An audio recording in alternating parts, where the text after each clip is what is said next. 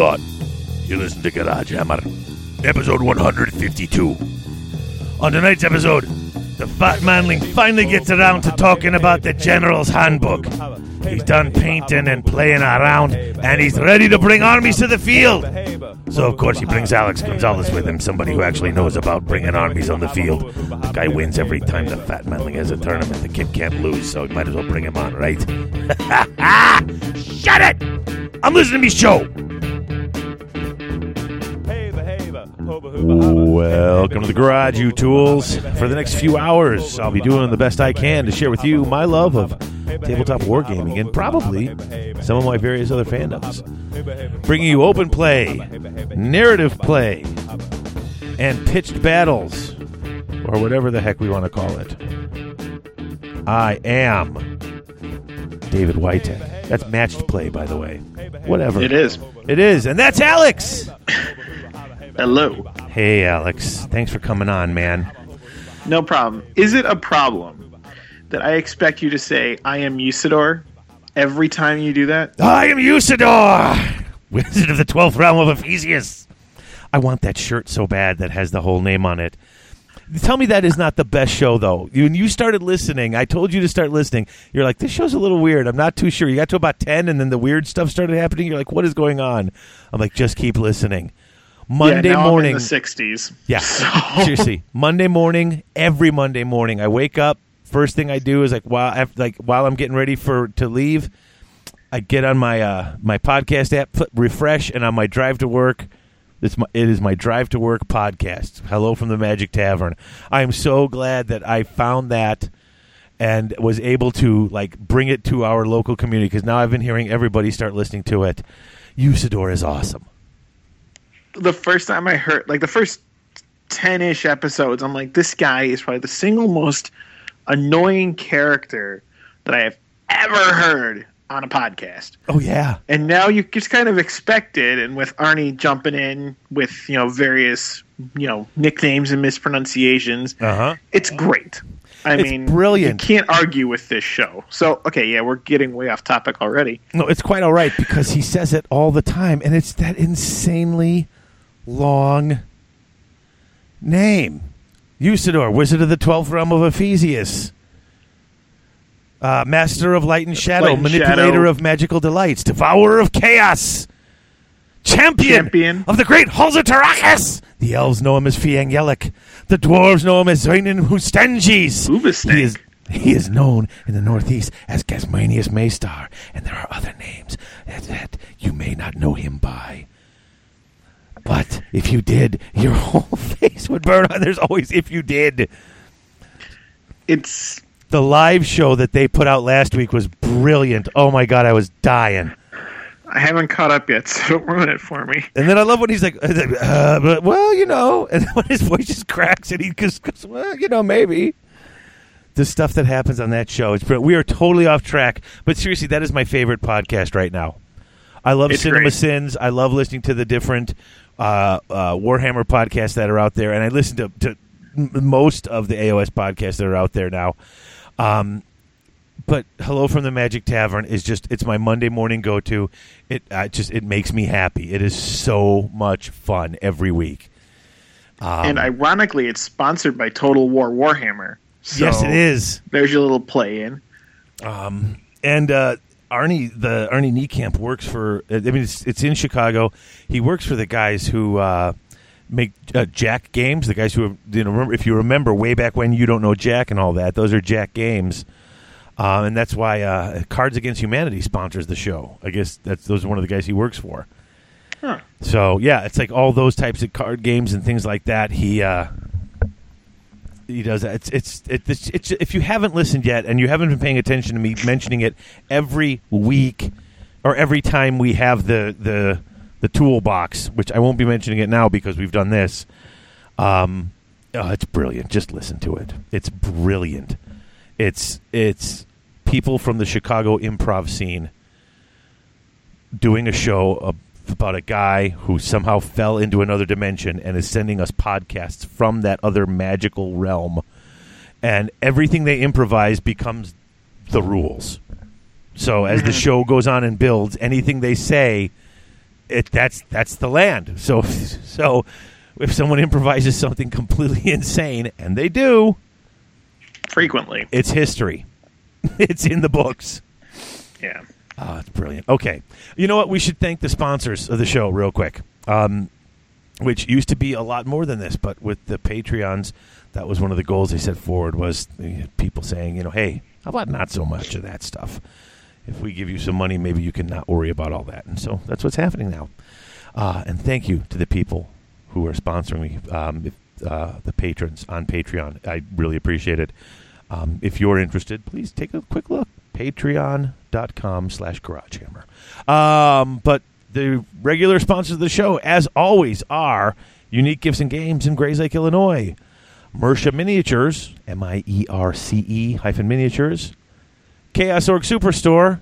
That's Chaos Orc Superstore, Chaos Orc Superstore. Chaos Orc Superstore. Thank you. Six Squared Studios, uh, and that's everything you could possibly need in MDF. And Battle Foam, protecting your. It, Alex. Uh uh Not me. Army. How can I possibly do anything close to that? Dude, everybody, No dude, dude, lots of people try. I mean, it's just, it's a thing, man. Just people do it. Like I said, Eh. I only did it to irritate Christopher, and then it became a thing, you know. Yeah. And I only did it to irritate Christopher because he did it to irritate me. And that's a game that if you play with me, you're going to lose. Yes, I can believe that. Yeah. I typed up the notes and I double typed the A. And so he went, Army. And I was like, what? And he's like, oh, you typed it wrong. And next week I cut and paste and I forgot it. And he did it again. I'm like, all right, that's it. Now that's what it is forever.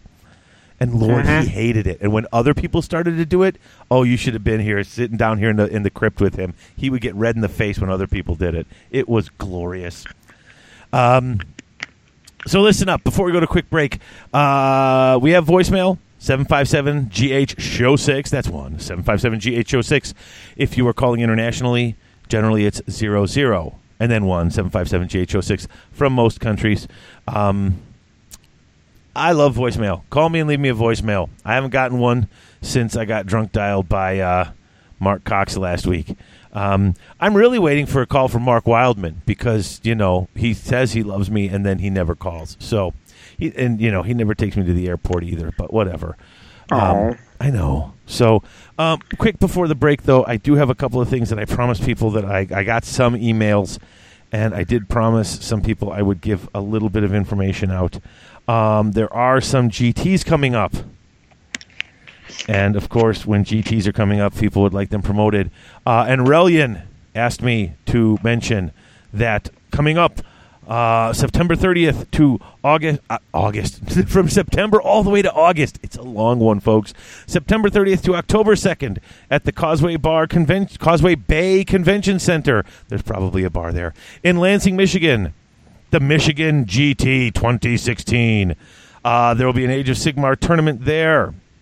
Um, let's see. Uh, it is going to be on October 2nd.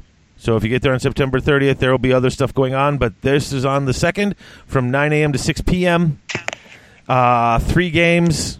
General's Handbook Match Play System, 2,000 points from the same Grand Alliance. Five rounds or two and a half hours, whichever comes first. Follow the composition rules in the General's Compendium for match play using battle host size. Please bring five typed copies of your list to the event. You must have a three color minimum. The three rules of one will be in play, as will scenery rules. Only units and formations in the General's Handbook uh, that are assigned points values may be in use. Uh, awards will be given for best overall, best order general, best chaos general, best destruction general, best death general, best sportsman or woman. You could see Brad's wife is Andrea's in there saying, "Hey, watch it." And well, considering best, she wins enough of them. no kidding, and best painted or best paint woman. No, that makes no sense. Makes no sense. Yeah, you know she wins a lot of those too, so I might as well She give her some credit. Lord knows, yeah, if she, yeah, she paints um, really well. So whatever. Um, so yeah, check it out. That's the uh, Michigan GT, September 30th to October 2nd, with the Age of Sigmar event being on October 2nd. Um, I also got an email from our friends at Da Boyz GT. Uh, turns out that registration is open for Da Boyz GT, a three day gaming extravaganza, November 4th through 6th in upstate New York at the beautiful Bristol Harbor Resort. It's an event not to be missed. Uh, team and singles, tur- uh, but uh, team and singles tournaments in other games, including Age of Sigmar. Not mentioning the other games. Why? Because they're not Age of Sigmar, and one of them I don't really talk about. Uh, but there is also 40k and Warmachine and stuff. Um, and there's even a two-day mega battle for 8th edition fantasy lovers. Okay. Uh, go to Da Boyz GT, D A B O Y Z GT. All of this stuff is in the show notes. So if you, if dude, if you got your smartphone and you're listening to the show on a podcatcher, you could probably scroll down to the bottom of the notes and see it. Otherwise, go to GarageHammer.net and you can check out the show notes there. Um, uh, let's see what else is there. I know there's more here. Register at DaBoyzGT.com. Yep, Saturday and Sunday GT singles events and doing all sorts of cool stuff. Let's see, Age of Sigmar. Um, I'll try to include this link in the show notes too. Final composition tournament rules are still under review. Near final revision of the comp rules can be found at wargamerusa.com. Uh, and then there's a long link for the, the, the string for what which what thread it's under. Wargamers USA. Oh, I haven't been there in a long time. That was where they had the Masters stuff. So, but there you go. That's that. Uh, you can go there and find out stuff. If you're in New York, go play AOS because that's the best game out there, and it's they got a tournament, so you should go. You got any tournaments we should talk about? Uh, yeah, I got a few. Um, so we'll start with uh, Merry Mayhem. Um, this is in Madison. It's going to be on November uh, 19th and 20th. Um, it's kind of a little mini con that uh, is being run by Ben Cohn um, up in Madison. Um, my good buddy John Wenger is putting together a narrative, uh, semi competitive uh, singles tournament. So that's going to be uh, 2,000 points match play. Um, five games, three on Saturday, two on Sunday, so it's a full GT. Um, so this is on Madison. The website is mary-mayhem.com. Um, lunch is included with your registration. Um, only thing is, you have to, ironically enough, build a snowman because it's it's a narrative event. So you'll need to bring a snowman in addition to your army, and there will be awards for best snowman, best in general, or best general, best overall, and the best or the player that completes the narrative mission will also get an award too. So we're trying to do a little bit of everything with this one. Um, it's going to be a great time. It's been a blast every year.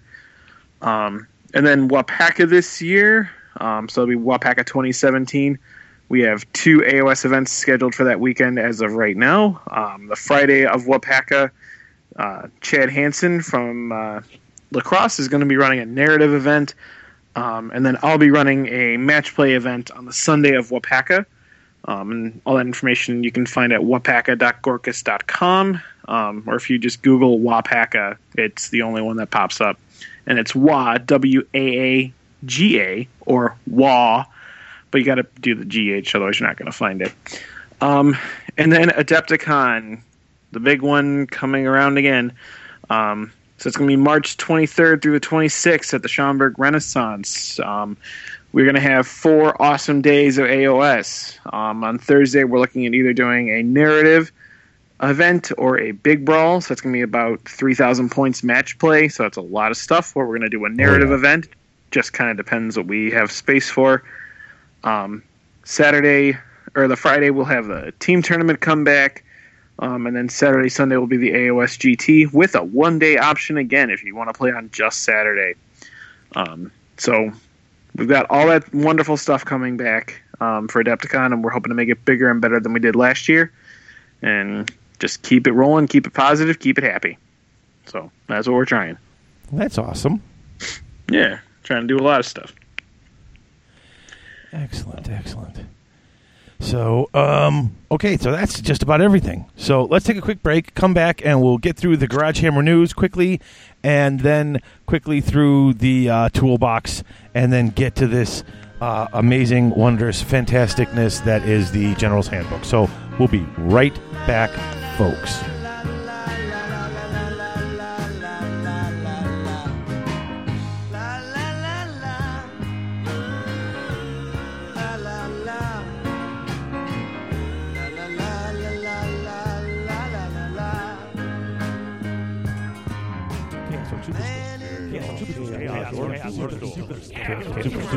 That's right, folks. Chaos Orc Superstore, your one stop shop for all your hobby gaming needs. They've not only got current and classic GW releases, Chessex Dice, and Vallejo paints, but now they're also carrying Mantic, Infinity, Flames of War, Privateer Press, Soda Pop, Dark Age, and other assorted board and miniature based games. They usually ship within 24 hours, and the model in the picture is the model they ship to you because at Chaos Orc Superstore, what you see is what you get. Chaos Orc Superstore. Chaos Superstore.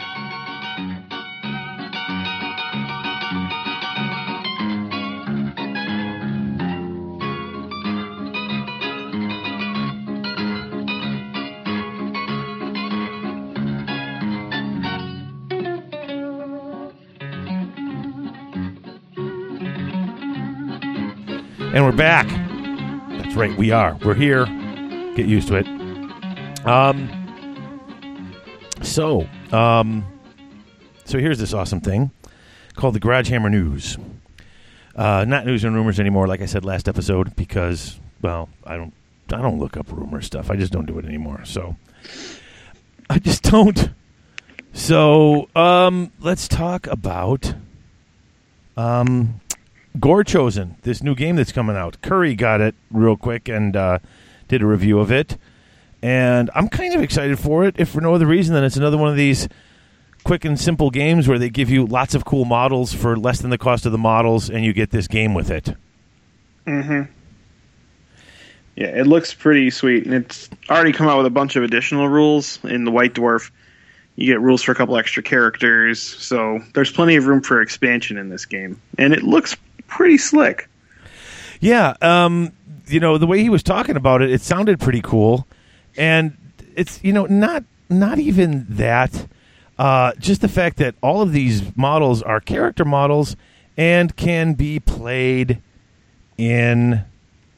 Um, they can all be played in Silver Tower.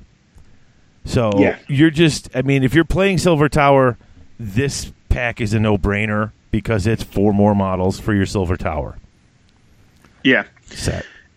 And plus it's you know a good half of a Khorne Bloodbound army. So I like what they're doing with the whole. You can use all these different models that we're coming out with in multiple different games, not necessarily AOS, but you know all these different games. Just kind of use them, just play with them. It's okay.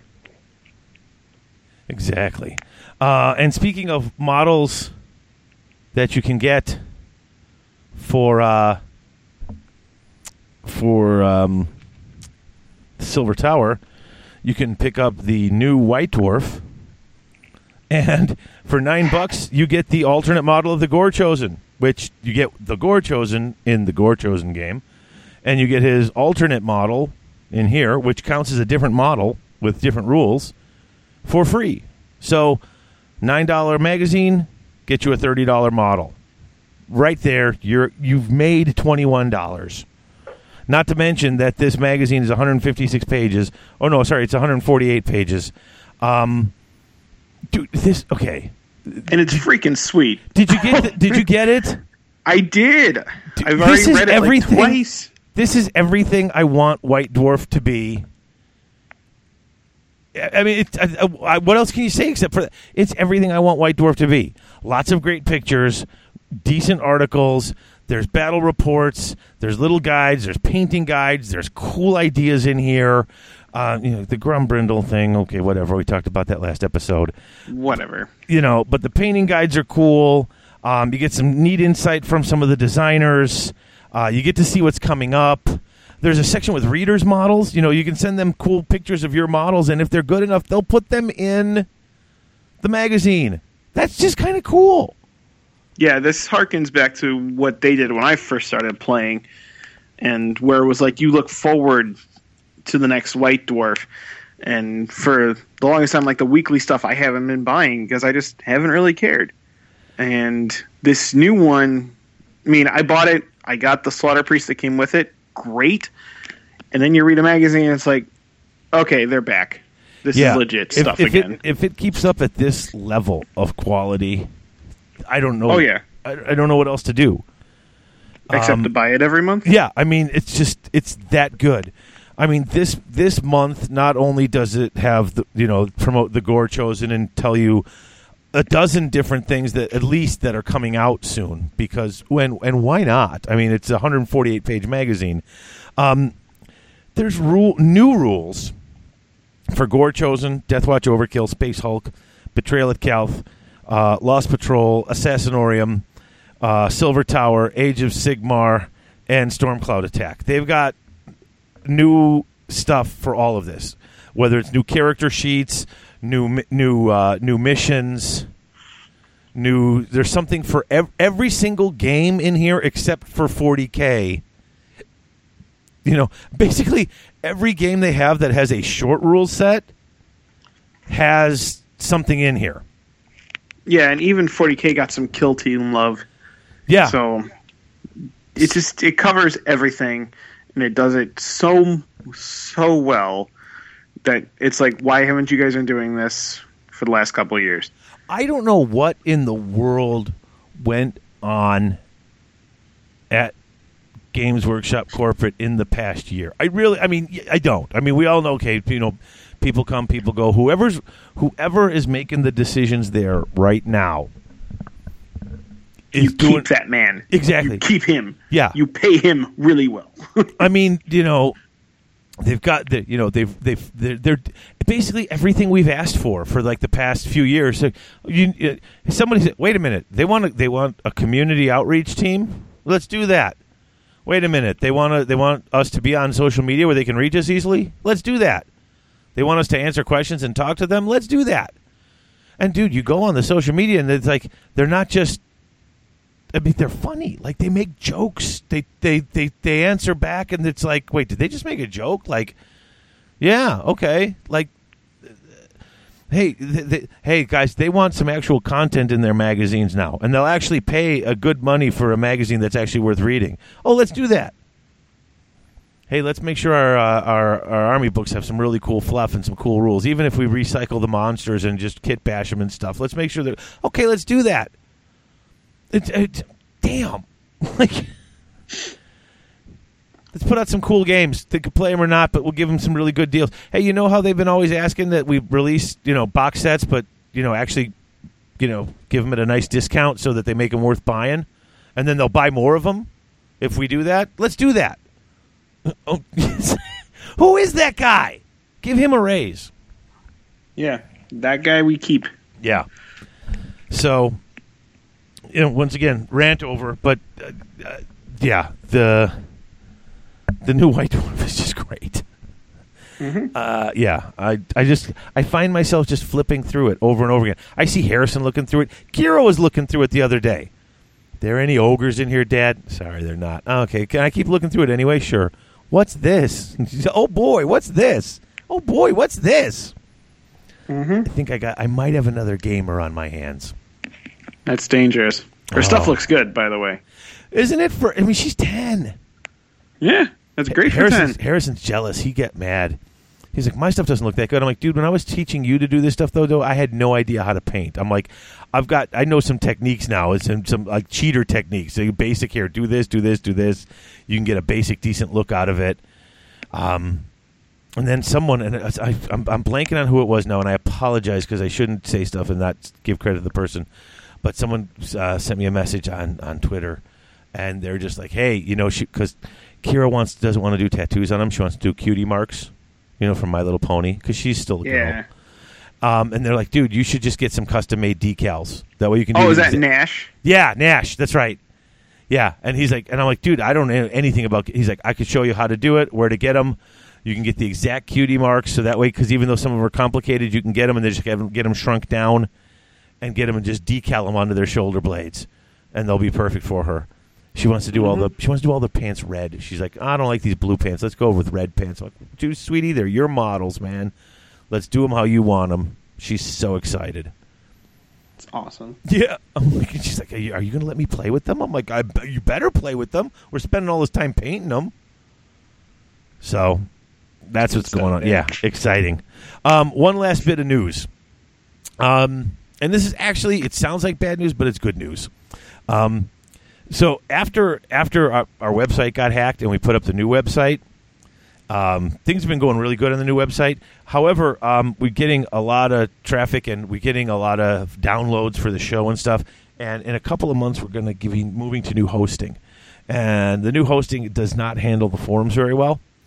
Um, and so, after some long discussions, um, I've decided that, um, well, the, the forums, you know, we got them back because people said you should put them back. We like them. And they started growing. And then Curry put out TGA.community. And my, for- Mhm. my forums kind of, the growth really slowed. And Oh, yeah. I'm not surprised. I mean, TGA.community is everything I wanted the Garage Hammer forums to be. You know, it, it is. It's everything I hoped it would be. A place where you could come and talk AOS without all the hate, without all the nastiness. Um, but Ben just did it better. And everyone is going there. And quite frankly, you know, I know he closed down the Bad Dice forums. Uh, and they're, the, honestly, the, they're, super, they're superfluous at this point. So Right. in about a month or two, when we do the switchover, they're going to shut down. So if anyone had their uh, really loves them and has their heart set being there, I apologize. But this is actually a good thing because I talked to Ben. Uh, I'll still be posting the show threads there under the Garage Hammer place under podcasts on uh, TGA.community, and I'm also going to wind up. Um, you know, he he needs extra moderators, and since I won't have to mod mine, he I can help him with that one.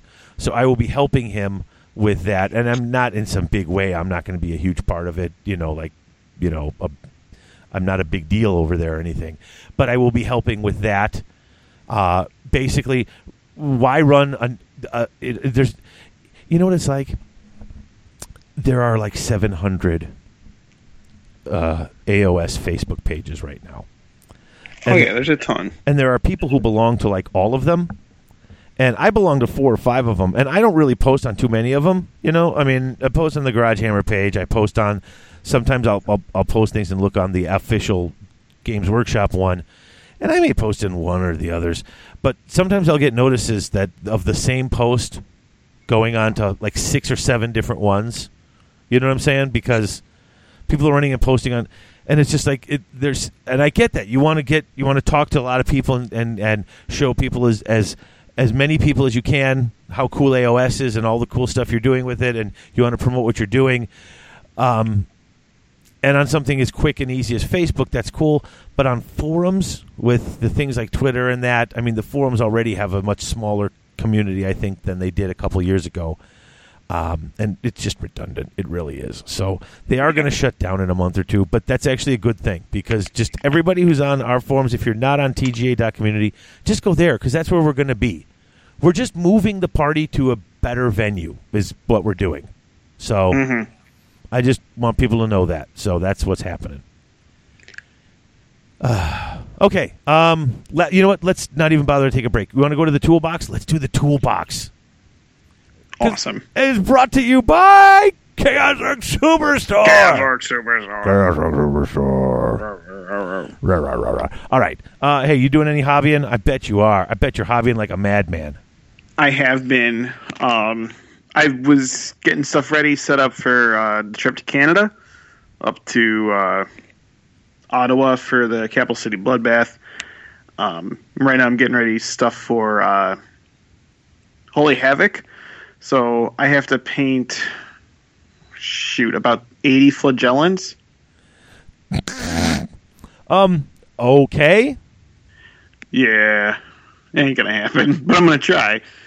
Um, so no, it's uh, it's been kind of hobby central over here. It's either flagellants or it's stuff for Silver Tower, um, or I only have five Stormcast left, and then I'm done with That's everything that. I owned for Stormcast. Yeah, That's awesome.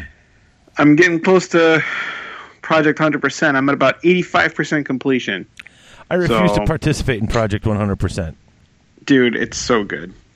Not this. I feel so much better. just not doing it. You know, I mean, it's not for everybody, but um, no. So I've been hobbying like a madman and starting to write a lot more scenarios and player packs and stuff like that because tournament season's going to be revving up here soon. Oh sure.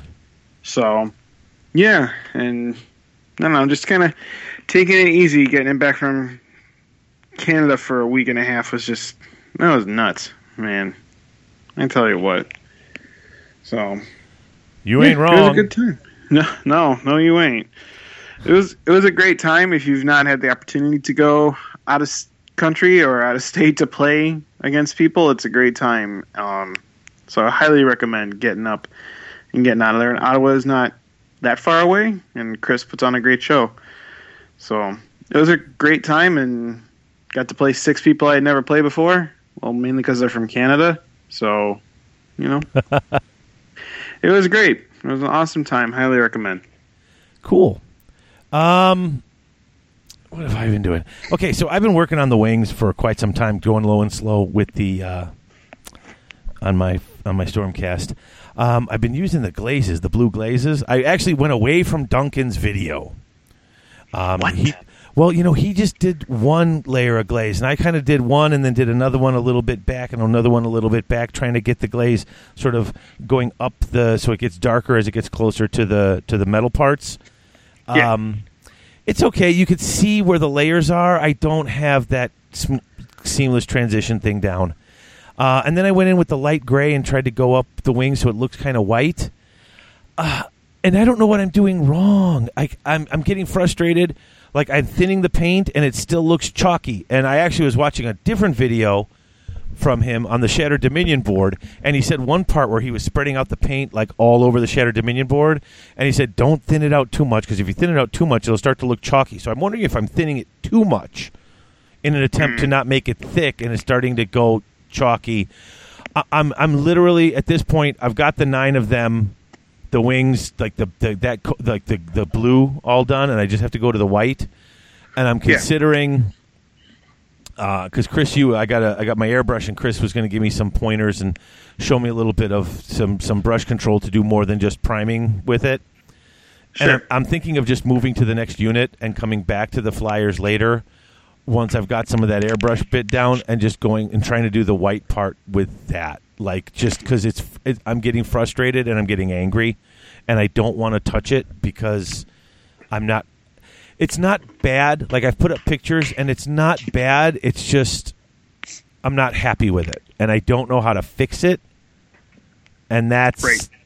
at, at that point. That's it, I'm I'm angry enough. Mm-hmm. You know what I'm saying? Yeah, I'm with you. So at this point, I don't know what else to do. I'm just like, I, I mean, like I said, I'm just at that. I'm just like, okay, well, um, I, I just I don't want to I don't want to mess it up, but I don't want to stop painting. So I think at this point, I just have to step away, and I'm going to wait to. Uh, I'm going to wait to uh, see what if I can do that with uh, with Chris, and then go at it again. Right. So, but that's that's that's what I'm doing right now. That's that's my that's that's my that's my thing. So that's about it for my hobbying. Just between that and helping care with the ogres, that's all I'm doing. So That's pretty uh, good. What about gaming? What are you doing? Um, well, I've got. Uh, we just got back from Canada for Cap City Bloodbath. Uh, got second overall, uh, best order general with the Stormcasts. Uh, so that was pretty awesome. Um, otherwise, I've got the store final for our summer league at my local game store tomorrow night. Um, it's my Stormcast against uh, John Winger's uh, Dark Elves. So Exiles and Order Serpentis and stuff like that. So um, it's going to be kind of crazy. He doesn't know he's playing me yet. Um, we're kind of pulling a Rickroll on him. So we'll see how that goes. Wait, so it's Winger, and he doesn't know he's playing you. No, um, the guy I played in the semifinals, um, one of our local guys. Um, after we played, I won the game, and uh, the guy I was playing against, he's like, you know, we should tell John that he's playing me next week, um, just to mess with him. And I said, well, if that's what you want to do. So for the last week, we've been telling him, it's like, dude, you're playing Cam next week, and he's got Glottkin and 12 Minotaurs, and he's going to roll over you because he rolled over me. Um, so we're just kind of punking John just because we can. Oh, okay. I was gonna say, how does he not know he's playing you? Don't you guys always wind up playing each other?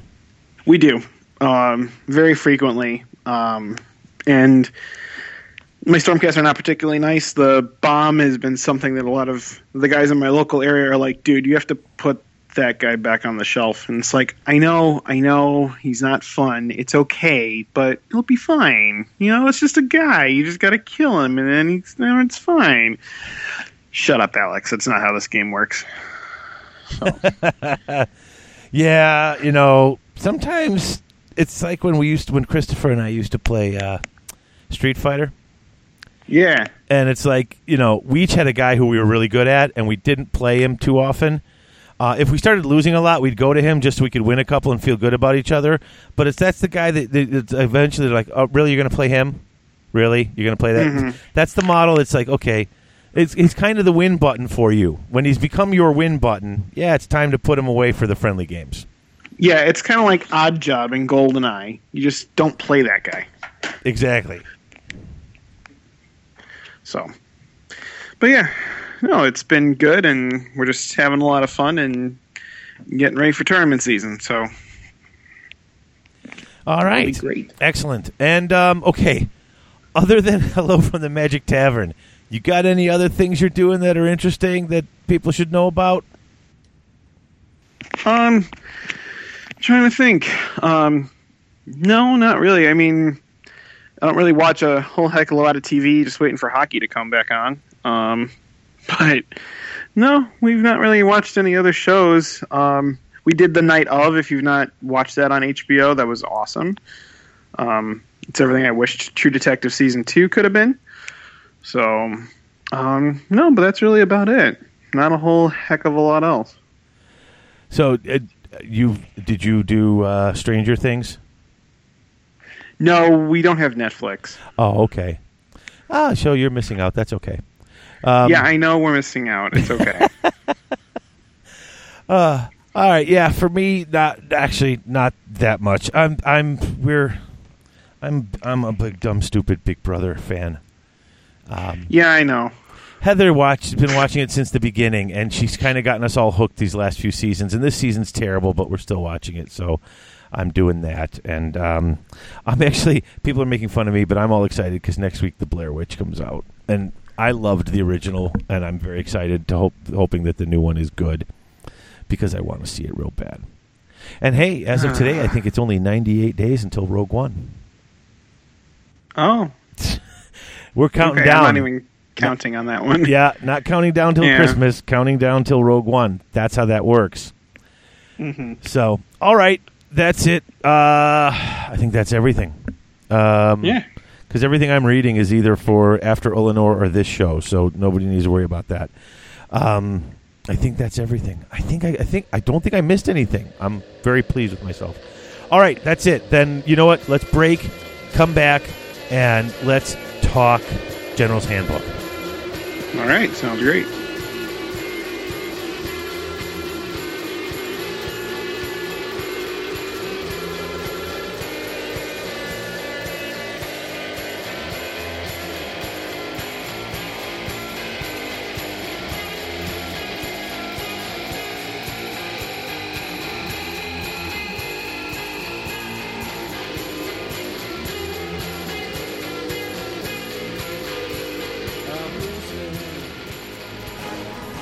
Unique Gifts and Games in Grayslake, Illinois is the one stop shop for all your gaming needs.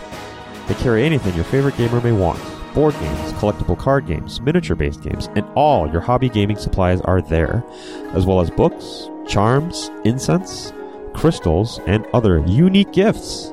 UGG has it all. Come into the store and ask about their frequent buyers program, or check out their gaming and events calendars in store or online. From Tuesday night Warmachine and Thursday Board Game Night to Friday Night Magic, there's always something going on at Unique Gifts and Games in Grayslake. Check them out on the web at uniquegg.com.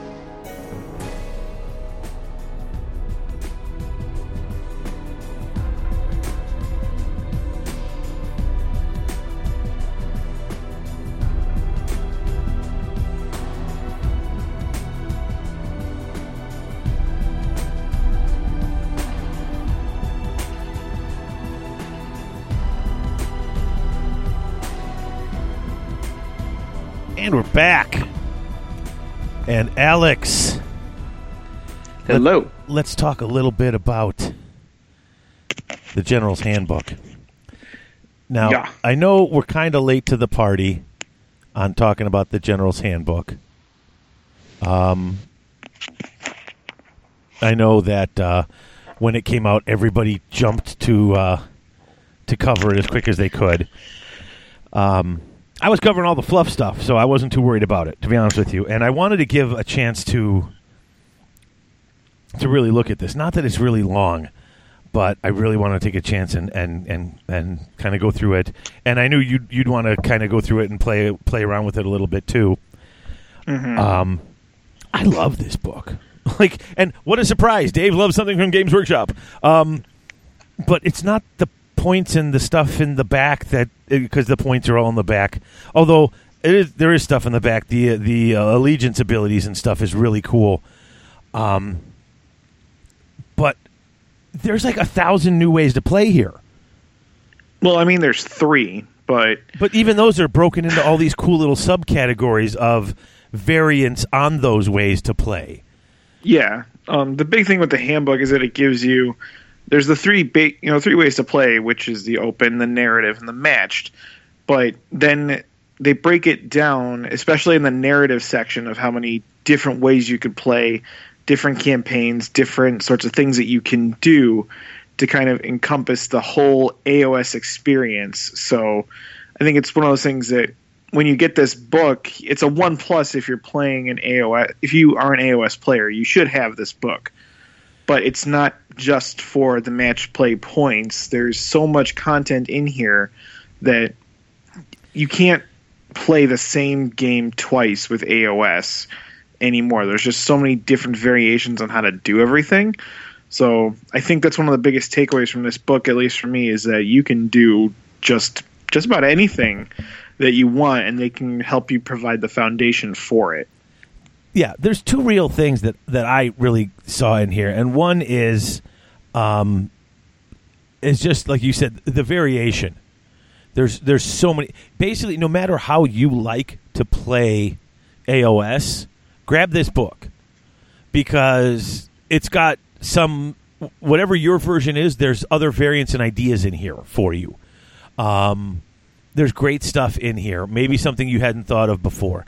The other thing I love is I, I know when, uh, you know, months and months ago, uh, Greg Dan and I were having a conversation, and he was talking about one of the things that he loved best about Age of Sigmar was that it is such a sandbox that you know it's like I can do anything. I can set up any kind of battle, any size, any shape, from literally, you know, like like we've been talking about teaching your little kids with you know a unit on a unit, all the way up to those huge mega battles, and it all works because the basic rules are simple and you can sort of stretch it and play it basically however your imagination takes you.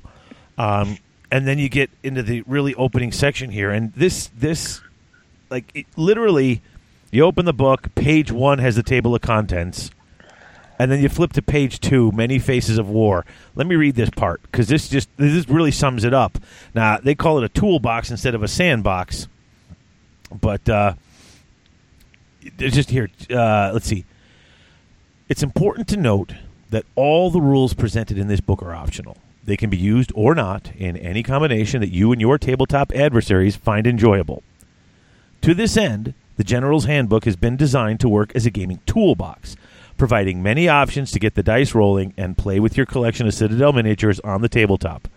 For instance, there are new allegiance abilities for armies of models that uh, all have the same keyword, instructions for several types of campaign, plenty of new battle plans, information on running tournaments, battle reports, and much, much more. The different ways to combine the rules in this book are practically endless, and the flexible system ensures that whether you're just getting started or have decades of experience, everyone can find a style of play that that suits them. So if you and your gaming group want to run a weekend long tournament with balanced forces using some time of war rules that you've made up yourselves, do it.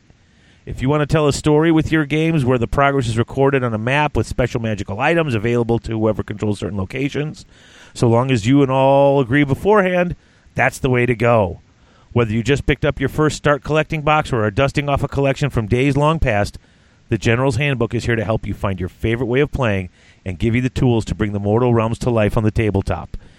And that, that sums it up perfectly because it it's it it's hard to say. I mean, it's rare that you find something that is literally everything for everybody, and this book pretty much does it. Yeah, they definitely tried to encapsulate everything because even if you think about back in you know old Warhammer six, seventh, eighth, there was guys that played you know softer, themier armies, and then there were guys that played the super competitive stuff, and the guys that played the more narrative games, um, they didn't always get the love, and they didn't. They No, didn't. they didn't. There wasn't a lot for them. There wasn't a lot. Like they did a couple campaign books with Lustria and Storm of Chaos and a few other things, but there wasn't a lot of love for narrative. It was more competitive based. If that's what you wanted to play, you had to dig to that fluff section in the middle or the back of the big rule book, find your own stuff, make up your own things. Those were for the guys who wanted to sit down and make up their own rules and their own stories. Uh, every once in a while, stuff came out, and and those and you and you hoarded that stuff. I've got a bunch of old white dwarfs where I in fact I would go and I would find out when you know when people would show on Facebook or on Twitter show pictures of old white dwarfs with the issues and they would show oh this you know here's an old issue with this uh, you know with this campaign in it or this thing in it. I jump on eBay and find that old issue and order it because it's like oh okay cool another old campaign thing. Um because anything you can find is great because it was pretty rare. Yeah, Um, it was pretty tough to come by. And now in this book, two thirds of this book at least and then some are dedicated to the concept of you're creating stories and you're doing all these cool things and here are examples that you can use. And the biggest thing out of this is that it's all optional. As long as you and your opponent or you and your group agree beforehand just play. And i think that's a very different mentality than they've had before. So this is a real breath of fresh air at least as far as i'm concerned Yeah, and and that's kind of what I want to go through. A lot of um, coverage on this has really focused. I mean, people mention the other stuff, but it's really sort of focused on the different allegiances and their abilities, and we'll talk about that, and the fact that people have points and how you break that down and how those rules work. Um, but I just as I'm going through this, like I didn't, you know, and the thing is, I didn't have time to look at a lot of this because I've been doing the other things, trying to cover the fluff books and the other stories. And it's like I'm not going to a tournament anytime soon, so I don't really need to look at that. And I kind of had it put off to the side, put off to the side, and I most of what I knew about it, other than just kind of flipping through it quickly, was what I'd heard on other shows. And as I really sat down to take notes on this, I'm like, there's so much more here than I realized. And so I'm like all super excited. Yeah, and it's very easy for those of us that have been playing for a long time to jump to the back of the book.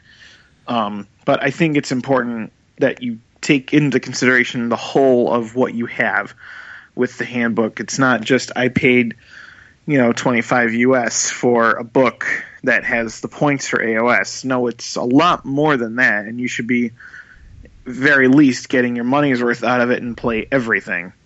Yeah, give it a shot because I mean, there's so much in here. They talk about using the battle plans. Um, they talk about using the time of war rules. I like the time of war rules where they set up like all the rules for the for the basically the the terrain or not just the terrain but for the the environment. Um, You know what it kind of reminds me of, and I know people groan when you mention it, but it almost reminds you of the Storm of Magic stuff. It's like they tried Yeah. Storm of Magic, and Storm of Magic was a little too much, but they basically threw it in and said, "Listen, if you'd like to use this, the magic isn't going crazy wonky, but it does throw a bunch of crazy wonky stuff in there. saying, "Listen, if you want to work in a place where the you know the the weather's going nuts, the ground is shifting, you know, magic is sort of going here, there, and and, and elsewhere." Um, take it, run with it. We're giving you the lay of the actual land in this realm, and if you actually want the realm to affect you on the board, here's how it works, which I think is cool because it's just another option. Your board doesn't have to be a stagnant. Here's the board. Here's the bits of terrain and how they work. You can literally say, "I'm working in a lava field." That's going to have an effect on my men. You know, it's it, it's a blizzard land. It's going to have an effect on my men, and you can you and if you want to incorporate that, um, which is funny because for a game that's that simple, the more of these things you start throwing in, the rules and the battle plans, the you know the different alliance rules, then you start throwing in a time of war rules. Suddenly, this game becomes very complex. You start using all the different terrain rules and Yeah. everywhere you move, just stuff's blowing up around you. and Yeah. I mean, it's like suddenly every step you take is like, oh my goodness, if I move over here, seven different things happen. Um, and it can get all that sort of complex and involved if that's something that you want to do for an afternoon. If you find that fun, I I kind of do. Yeah, that's where it goes into because with old Warhammer, they set everything up for you. This is the game where you set it up yourself, and you get to do what you want to do, and they provide all the examples for you to do it. And at the end of the day, it's about you taking the initiative, as it were, and creating your game and coming up what with what there. you want to. Yeah, look at that. Um, it's coming up with the game that you want to play. They just give you the template, and then you take it and run with it. Yeah. So they really put the power to the players, as it were, um, with this handbook. Mm-hmm. So you get the time of war, you get all the different things, so you can customize your battlefield. You can really come up with a creative campaign or creative battle that takes into consideration all the things that really haven't been there before. And now you can do it, and Yep. now you can do whatever you want, and that is a great thing. Yep. So let's dive into open play, which seems like it would be the simplest, but there's so much fun stuff in here. Um, Open play is actually one of, uh, you know, it says right here, open play. If and at its at its most basic, grab some models, throw them on the table. Yep. Play, you know, hey, I brought this. Okay, I brought this. Does this look fair? Nah, take some of that off. That's okay. Like heck, when you and I did it, grab five units just at their base size. Uh, you grab five things. I grab five things. Are you really taking Manfred Whitek? Oh, real? Oh, oh, okay. I thought you were going to take that other guy. That's why I grabbed him. You're not taking him? Nope. I'll put him back. I'll just take a regular vampire on a horse. Much better. Like you know, and we had a great game. You know, Yeah. that, I mean, and that's that simple. Uh, open play is also probably the best way to teach someone who is either new to the game, and by new to the game, I mean, I mean, a young or completely new to tabletop wargaming. Open play is probably the best way to pl- take it because it's like, you know, you can just throw a couple of things on the table and basically get them the mechanics down really fast. Uh, it's very simple, but they do throw in for people who know how to play some fun some fun things in here. Um, I, I, I, I like open play. I mean, I like to throw in some scenarios and some stuff, and that slowly moves into narrative play. But um, there's also nothing wrong if you're just sitting around saying, "Hey, let's," you know, what did you bring? I brought this. Okay, well, it's not exactly what I got. Let's pull this, pull that, and just see what happens. Yeah, I think the big thing is I think the line is very blurry with between narrative and open because as soon as you start setting up kind of that story, you're forging the narrative with your opponent as it is Yep. when you do open play. So I think the two of them they have a very blurry line between the two, and I, I think, and I think in the book here, when they start to talk about narrative play, that's where the battle plans sort of come in a bit more, where you Yeah. where you start setting up more objectives as opposed to just sort of rolling the dice and trying to take your opponent out. I guess that seems to be some of the line. I'm not 100 percent certain. I agree with you. It is blurry. yeah, Um, in fact, some of the stuff they throw into the open play games is where we get to get into the multiplayer games. um, which I think is they they have some rules here for multiplayer games, and I definitely want to go into them because this is where it looks fun to me. Yeah. Um, so multiplayer games, they have uh, basically two two different sets of rules for multiplayer rules. Uh, they call them Coalition of Death and Triumph and Treachery. Um, Triumph and Treachery is basically what we all know. It's every man for himself. Um, and Coalition of Death is teams. Mm-hmm. So, um, uh, you want to take Coalition of Death or Triumph and Treachery? Which one do you want to take the lead on? I'm I'm Um, easy like Sunday morning. Yeah, we can just do coalition. I'll do that one. Okay. Um, so, with the big one, you're going to see. So, coalition of death is the first one that they talk about, um, which is a battle fought between two sides, um, consisting of X number of players. Um, Doesn't have to be an even number of players either. No, it does Just has to be players. yeah, it just says that you have to have three or more. So Right. it can be a two on one, it can be a three on two, whatever's clever. Um, and then let's see, they, they do also include some battle plans to talk about coalition of death rules. Um, so it's like King of the Hill and Fog of War, um, which we can talk about in a few minutes.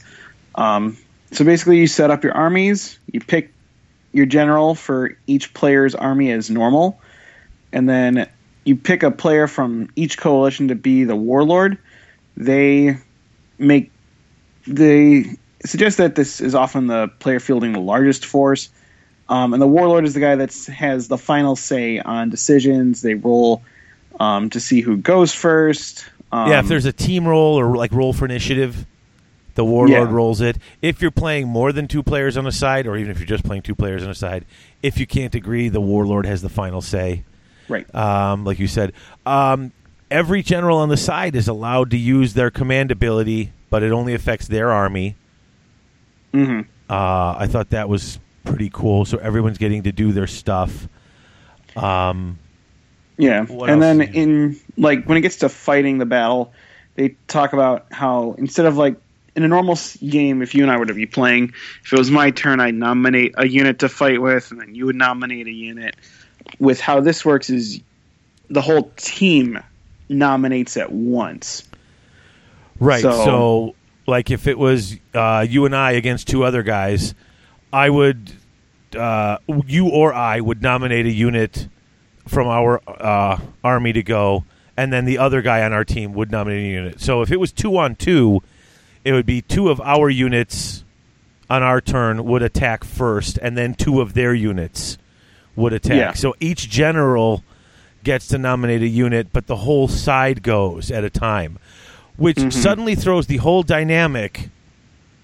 I mean, how often have we, you know, lined up battles and guys are getting pulled in from three inches, and if two or three units are in a battle, dude, getting getting more than one unit to get it to attack first.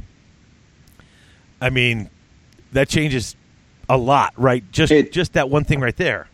It really does. I mean, in single player games where it's you know just one on one, there's some characters that may have the mark of Slaanesh or High Queen Khalida. They can jump initiative order like that. But this is that's like a closet case. This is like I can hit you with this unit, and your buddy can hit the same enemy unit with this unit. So it hurts a lot more. I mean, it's available to both player to both teams, but Yeah, So sauce for the goose here that- because it's, yeah, they're getting Yeah. to do the same thing back, but suddenly it's that double hit every every round of combat, and you're just like, oh, that I mean, it can it. So the the battle, it seems to me like the battle's going to get a lot bloodier during the combat phase. yeah, I mean- a lot bloodier, a lot quicker. Yeah, I mean, if you if you plan it right, you can be wiping out units. Hmm Um, and it also then it also starts depending on where your opponent starts pulling the models from.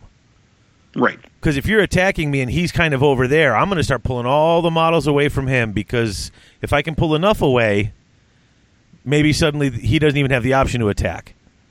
You know, if I can Mhm. get that far enough, more than three inches away, stuff like that. All these, all these little elements come into play that that you know before it was like he that him than me than him that I could pile in that way and move away from your guys or whatever. and suddenly it's like no. And uh, think about if you get a game like this, like a three on three. That's going to get Yeah. stupid really fast. I mean, if you can get that many units into a combat, but I mean, just think of the size of the scrums when you've got three armies on a side and the board's twelve feet long Mm-hmm. You know, and you're mixing up where you're deploying, so you got a little bit of stuff everywhere because you're actually backing each other up with your mixes of units.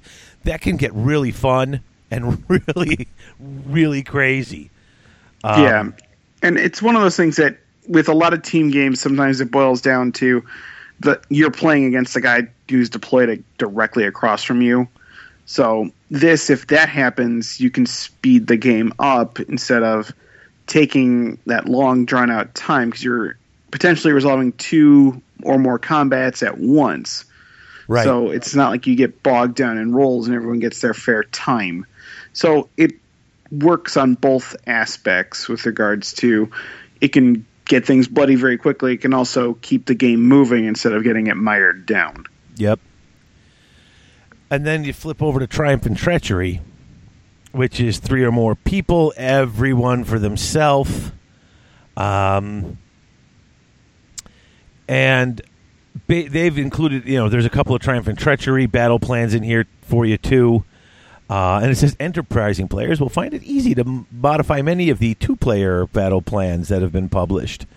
Um, so the battle rounds now, obviously, you know, instead of being my turn then your turn, it's my turn then your turn then his turn then her turn then the next guy's turn. However many people are playing.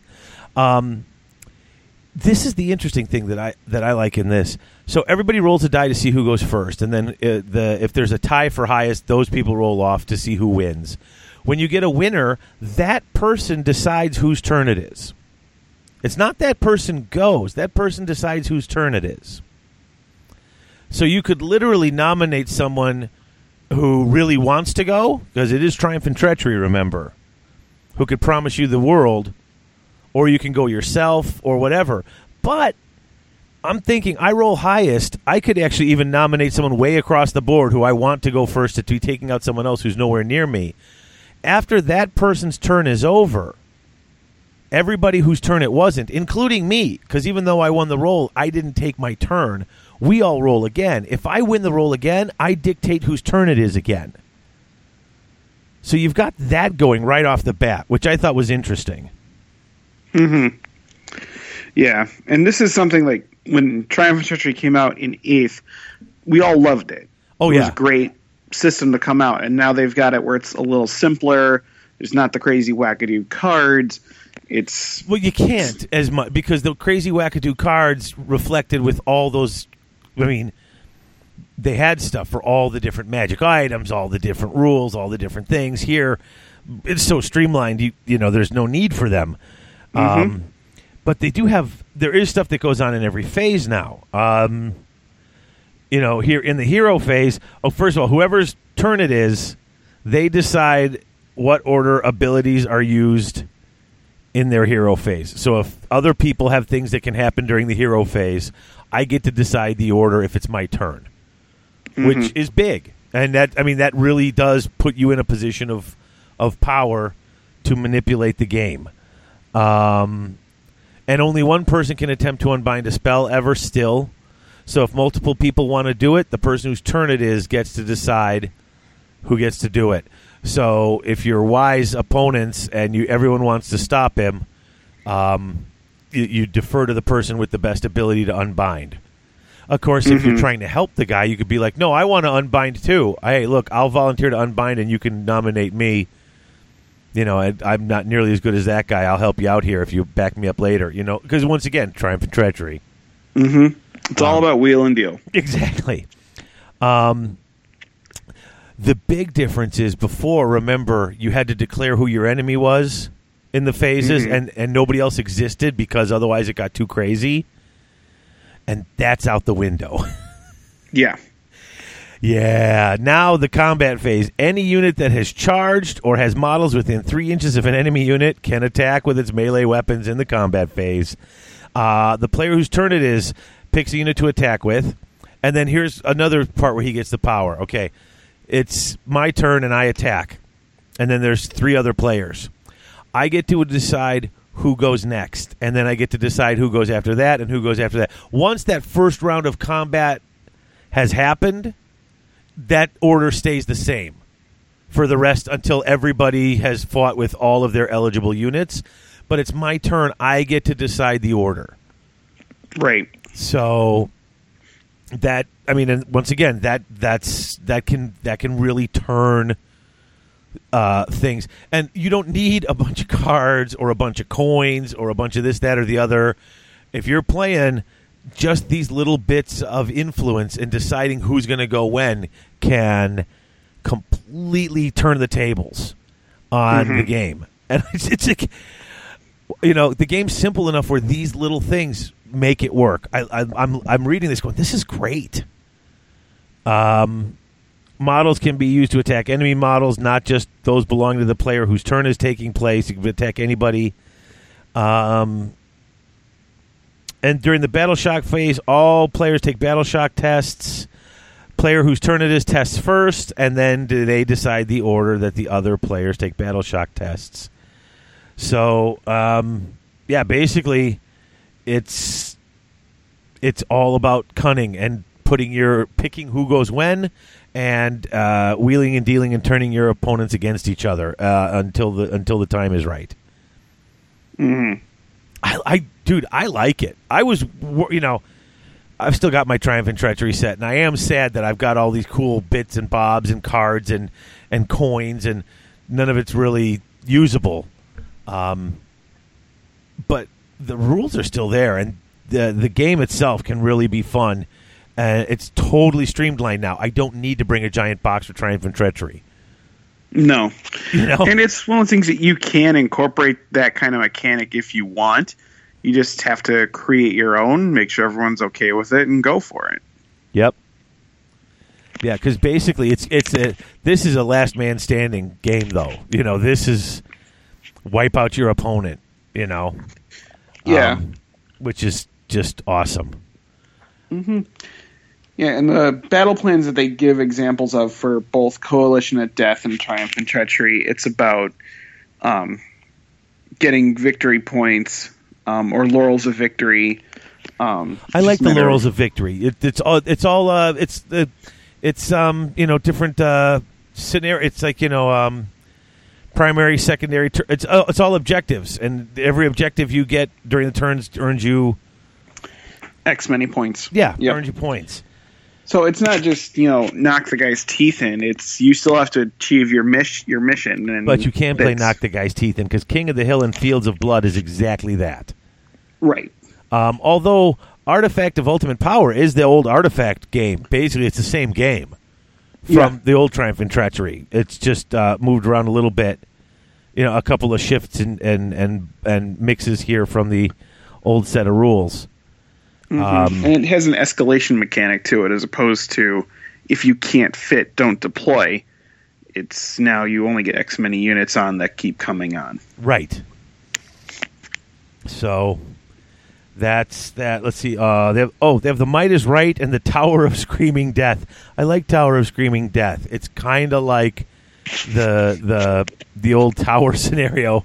You know, get into the tower and hold the tower at the end, capture the tower, um, but adjust it so it's not so completely lopsided as before because there's no real building rules. Um, this one's weird because it, it's basically like take your realm of battle board with your six tiles and take the two center tiles and spread them outward so that they're so that the middle is wider. So you have like a seventh tile in the middle. Yeah, they did that for both of them. Yeah. So that spreads out. And might is right is if you're playing up to six players, that gives a little space in the middle to fight. And the Tower of Death, once again, you can have up to six players, but nobody's in the center tile. If you don't have a seventh tile, you know, I don't think they sell them individual individual tiles. I know they do for a lot of 40k boards. I don't think they do yet for for this. I've only got the regular board. I don't have a f- seventh tile. I should look into that. But uh, I don't know. I like it all, and that's basically all of the open play stuff. Is just the sort of, um, you know, open play basically just stretches out to the multiplayer rules and the, uh, you know, for Triumph and Treachery and the uh, Coalition of Death stuff. Yeah, and I think it's great that they included that into this. So it's not just you're playing one on one with your buddy. It's you can get the whole club involved. You can do these big multiplayer games. Here's different examples of how to do it. So it's really encompassing everything. and it's another one of those things where you know where where we had the most fun, at least I think, um, playing Triumph and Treachery or these multiplayer games. Um, or where the opportunity arose the most was when we did get together on club nights and there was an odd number of players. Yeah. and it was like, well, okay, we got an odd number, so why don't the three of us we'll play? You know, we can we'll play Triumph and Treachery, and you know, and when uh, inevitably when we had a big group and three players decided they were going to play Triumph and Treachery because we had an odd man out, one table just decided, well, screw that, we'll play Triumph and Treachery too. You know, like one one table, uh, well, we'll give up the regular game because the game's fun. Right. You know, and it's and it's still here. I was so glad to see it was still here. Yeah, and the rules for teams are important too because I mean, running and having run tournaments like with Adepticon, our team tournament for AOS or Fantasy was one of the big highlights of the weekend. We now have rules that give us an outline for kind of how you should do things for team events. Yep. So it's more than just an open play standpoint. It's we can take this into a different scale just by making some adaptations, And I like- that's okay too. I like that. I'm hoping because I'm, I'm I, I've got my fingers crossed. If I'm I'm got my the AOS team tournament, I think I might actually be able to make it that day. Like instead of Holy ha- cow! I know I spoke to the wife, and I might actually be able to come out like early early Friday morning or late Thursday night instead. So I'm there Friday for the team tournament, and not just Saturday and Sunday for the for the GT. Um, so I'm kind of hoping that the warlord rules and the two the whole team takes the turn, two you know two teams at a time thing going on. I'm hoping to see that in there because I like it. So, but you know what? Let's take a break because we reached the end of open play. We'll come back and we'll hit narrative play after the break. How's that sound? Sounds great. All right, we'll be back, folks.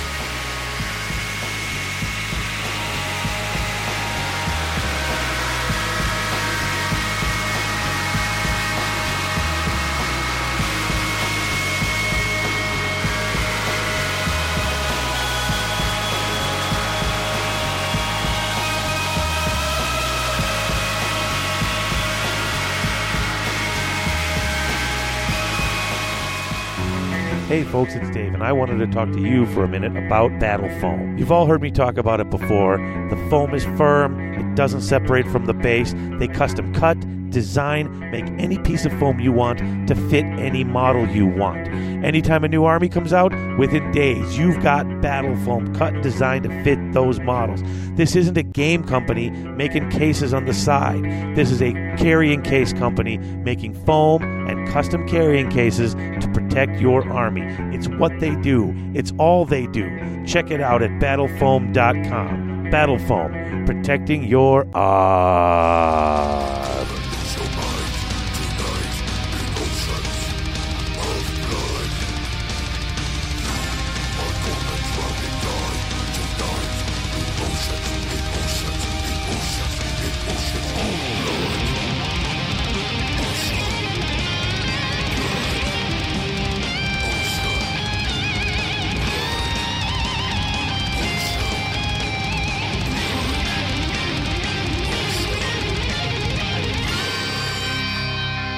All right, we're back.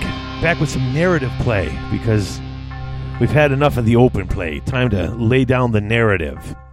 hmm And yeah, this is the biggest section of this book is the narrative play. So I think that's something that we should really take a note of is that this is the section that they're putting the most of their efforts into is narrative play and doing something about stories and themed armies and those sorts of things. So this is the biggest section of the book for a reason. You're right. The book is essentially 165 pages if you don't count the last four pages with the rules.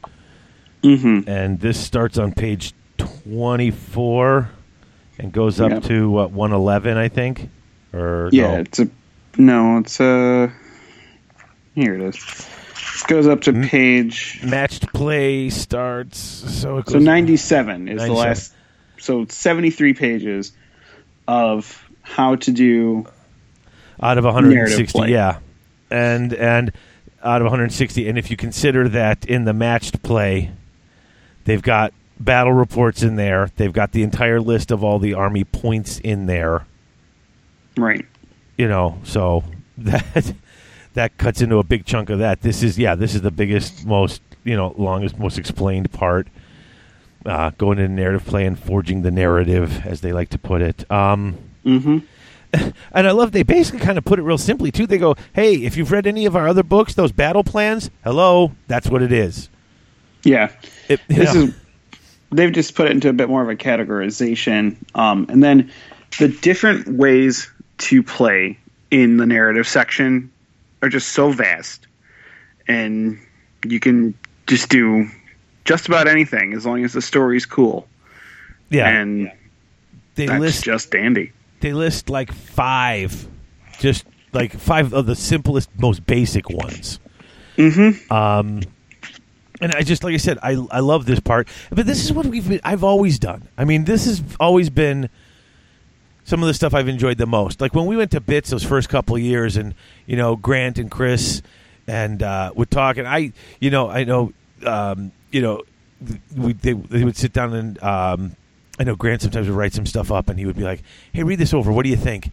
Uh, or you know, you have any ideas for this? And they would try to, you know, like write the little stories for the different uh, scenarios to try to link them together. Heck, I try to do that for the three rounders. Just you know, try to link them together with a bit of a story. Even that is doing something narrative. Chris, you and I, I mean, you've listened to the show.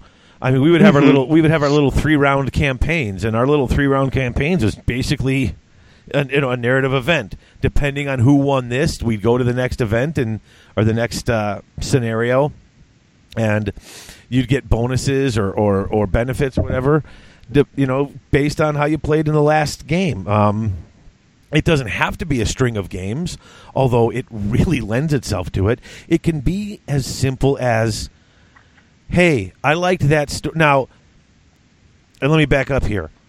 If you're not really keen on, you know, because I know when, especially when we first started playing this, when we didn't have all these battle plans, you know, like you were kind of you didn't want to step on anyone's toes, like coming up with all sorts of crazy narrative stuff because we didn't, you know, you didn't know when you were overdoing it or making one side too powerful or too, you know what I'm saying? Remember that when we didn't quite know what we were doing? Mm-hmm. Uh, and if you're still in that, if you're still in that place, where you're still a little wishy washy, not certain what you're doing, you can just grab the battle plans that that are in like every book. I mean, there's lit- there's got to be a hundred of them almost now. Yeah, it's pretty close because in this there's like 17 different ones for the narrative, six for match play, and then each of the campaign books has, Has six at least, I think, in each of those. Nine to 12 each. Is it nine to twelve? Okay, so- It's a high number because there's like three per section, and there's usually like three sections in Right, the Realm right, Gate right. Wars. So you're looking at nine to twelve each of the Realm Gate Wars series, plus the war or the initial Age of Sigmar book, plus three in every uh, Battle tome. battle tome that they've put out. So yeah, you have a ton of different ways to play, or at least starting points, because they talk about one of the scenarios where um, it's Skarbrand versus a bunch of uh, Seraphon or Stormcasts or whichever. The yeah, point I- is, yeah, it's just you can then adapt it to being like a Star Drake fighting off a, bo- a mob of bone splitters or something like that. So it's not just you have to take the things from the storyline that they've written. It's you can adapt it to the models that you guys have in your collections. So there's a lot of room for adaptability in the narrative play. So it's not just oh I have to do Rotbringers versus Hallowed Knights. You can mix it up a little bit. You know, just clear Right, it with your they're running opponent off like their they've story. been talking. But even then, when you read the battle plans, most of the battle plans don't list the armies you have to take. They're just listing the rules based off of that story. If you don't feel like you could write up your own battle plan, run with theirs. And once you start to feel Mhm. confident, start making adjustments to theirs. Once you start feeling really confident, start making up your own. And they literally say this in the book. You know, you don't have to use ours. If you feel good about it, make up your own. The only rule is as long as everybody coming up to the table agrees to them, they're legal. Mm-hmm. You know, Hey, you want to you want to talk about a realm we haven't written rules for yet? You want a time of war rules? I mean, I remember what was it months ago? Curry was talking about back when we they were when everyone was getting to the Mo comp and the South Coast GT comp. I remember Curry saying, you know, he would love to see where every few months they sort of change it up and say, okay, we're gonna drop the price on all the monsters now, or make the monsters more powerful because it's monster. You know, it's it's the summer of monsters, and so suddenly monsters are just boom. You know, and that's I mean that's basically a time of war set of rules, isn't it? Yeah. I mean, without calling it that, that's what it was. We're gonna have a time of war where all these things get extra bonuses hmm and throw it out there and that's that's that's all it is. I mean follow them make them up your own. You have an idea want to see how it play out? You read a story in one of the uh, legends short stories or one of the books or you you know in those the, the little what is it? The little doctor who language time rings uh, timelines they have in the different books. You read one of those little paragraphs that sounded cool. That might be cool. Let's see if we can make that battle. Hmm there you go. it's, it's here's the sandbox. Play, play in it. Um, you know, I'm I, I I'm repeating myself at this point, but that's this is the kind of stuff I love. Like seriously, I had that whole darn campaign. It took me a good month to write it all out before and like like when I finished and was ready to start it with everybody around here back when NW2 had more than like me and two other people in it um, and we were all going to do this campaign and I had all these rules for gaining experience with your units and gaining experience with your general. I'd written all because I like to write that type of stuff up. I find it fun. And then end times came and we said well let's wait and see what happens. And now it's completely useless. But um, they've got stuff like that now because they've got this uh, Path to Glory, which is a similar, much more simplified type of thing. Because just basically, hey, if you like writing game stuff, write something for this, put your models on the table. Hmm Yeah, and the only thing that I didn't particularly care for with the Path to Glory is that it doesn't incorporate every faction. It's only the stuff that they've talked about in AOS in the storylines that they've created thus far. Which kind So- of was yeah, because even the um, I, in fact, I got a new player coming in, not a new player, but someone who literally hasn't played since like the third week of Eighth Edition. Not because they didn't want to play, but because they went away to college. Yeah. And I, I saw them on Monday at the Renaissance Fair. Just walked past them. Have not seen them since the third week of AOS. And I just walked right past him at the Renaissance Fair. I was like, Mikey? And he's like, he looks over, he's like, Whitech. And like, what are you doing? And we're like, we need to hook up. And he's like, oh my God, do you still play? I'm like, I still do the show. And he's coming back to play, but he plays ogres. And Luke, you know Luke, yeah. on the 18th at UGG, he's starting a Path to Glory monthly meetup campaign. And but it's got to be in the Path to Glory, and this kid still got his ogre army. It, there ain't no ogres listed in here, No. so it's like, ugh. Well, he really only wants to play ogres. So, well, you know what? We'll get him started low and slow, and we'll get him back to normal gaming. But yeah, that's the only beef I had too. Was it's literally only got a certain number of I forget who's in here. I forget who's on the list, but it ain't everybody. Yeah, there's you don't you get Here it is, chaos, yeah. all the different variants of chaos, um, stormcast, fire slayers, skaven, and all of their variants, iron jaws, sylvaneth, And then death. death. So there's a lot in here that I would really love to see them flesh out. Um, I understand why it's just the ones that they have right now. And they will. I'm certain they will. Mhm. Whether they come on as supplements or whether, when the next General's Handbook comes out. Because there's going to be another one. I mean, we know for a fact there's going to be another one sooner or later. Um, and I'm not rushing it. I mean, this thing's only been out two months, you know? Um, yeah, we uh, should like play with it and see what happens first. Uh, and you know what? The cool thing is, we've got this here. If somebody really wanted to play, you know, we could sit down and look at this and be like, okay, let's take a look at kind of what they've done and see if we can't write something up similar. I Yeah. mean, if you want to. Heck, I'm certain if someone talked to Tyler Mangle and dragged him away from his uh, Tomb Kings for 20 minutes, he, I mean, you've seen what he's written up Oh yeah, the it's guy wrote stuff. a whole the guy wrote a whole battle tome you know between him and darth alec doing the entire uh end times into AOS battle plans, you know, somebody can write up an ogre, uh, uh, you know, uh, one of these uh, ogre uh, paths to glory, or or, Mhm. or for a different army. I'm certain there'll be a Tomb King one out from Tyler any day now. Yeah, if he's not already done it. Yeah, I'm yeah, exactly. So, um, and I, and I like this. I'm looking at, and it's so fun because it's like war bands with four to six units. That's all it is. It's you get a war band and four, five to seven units if you're the Iron Jaws.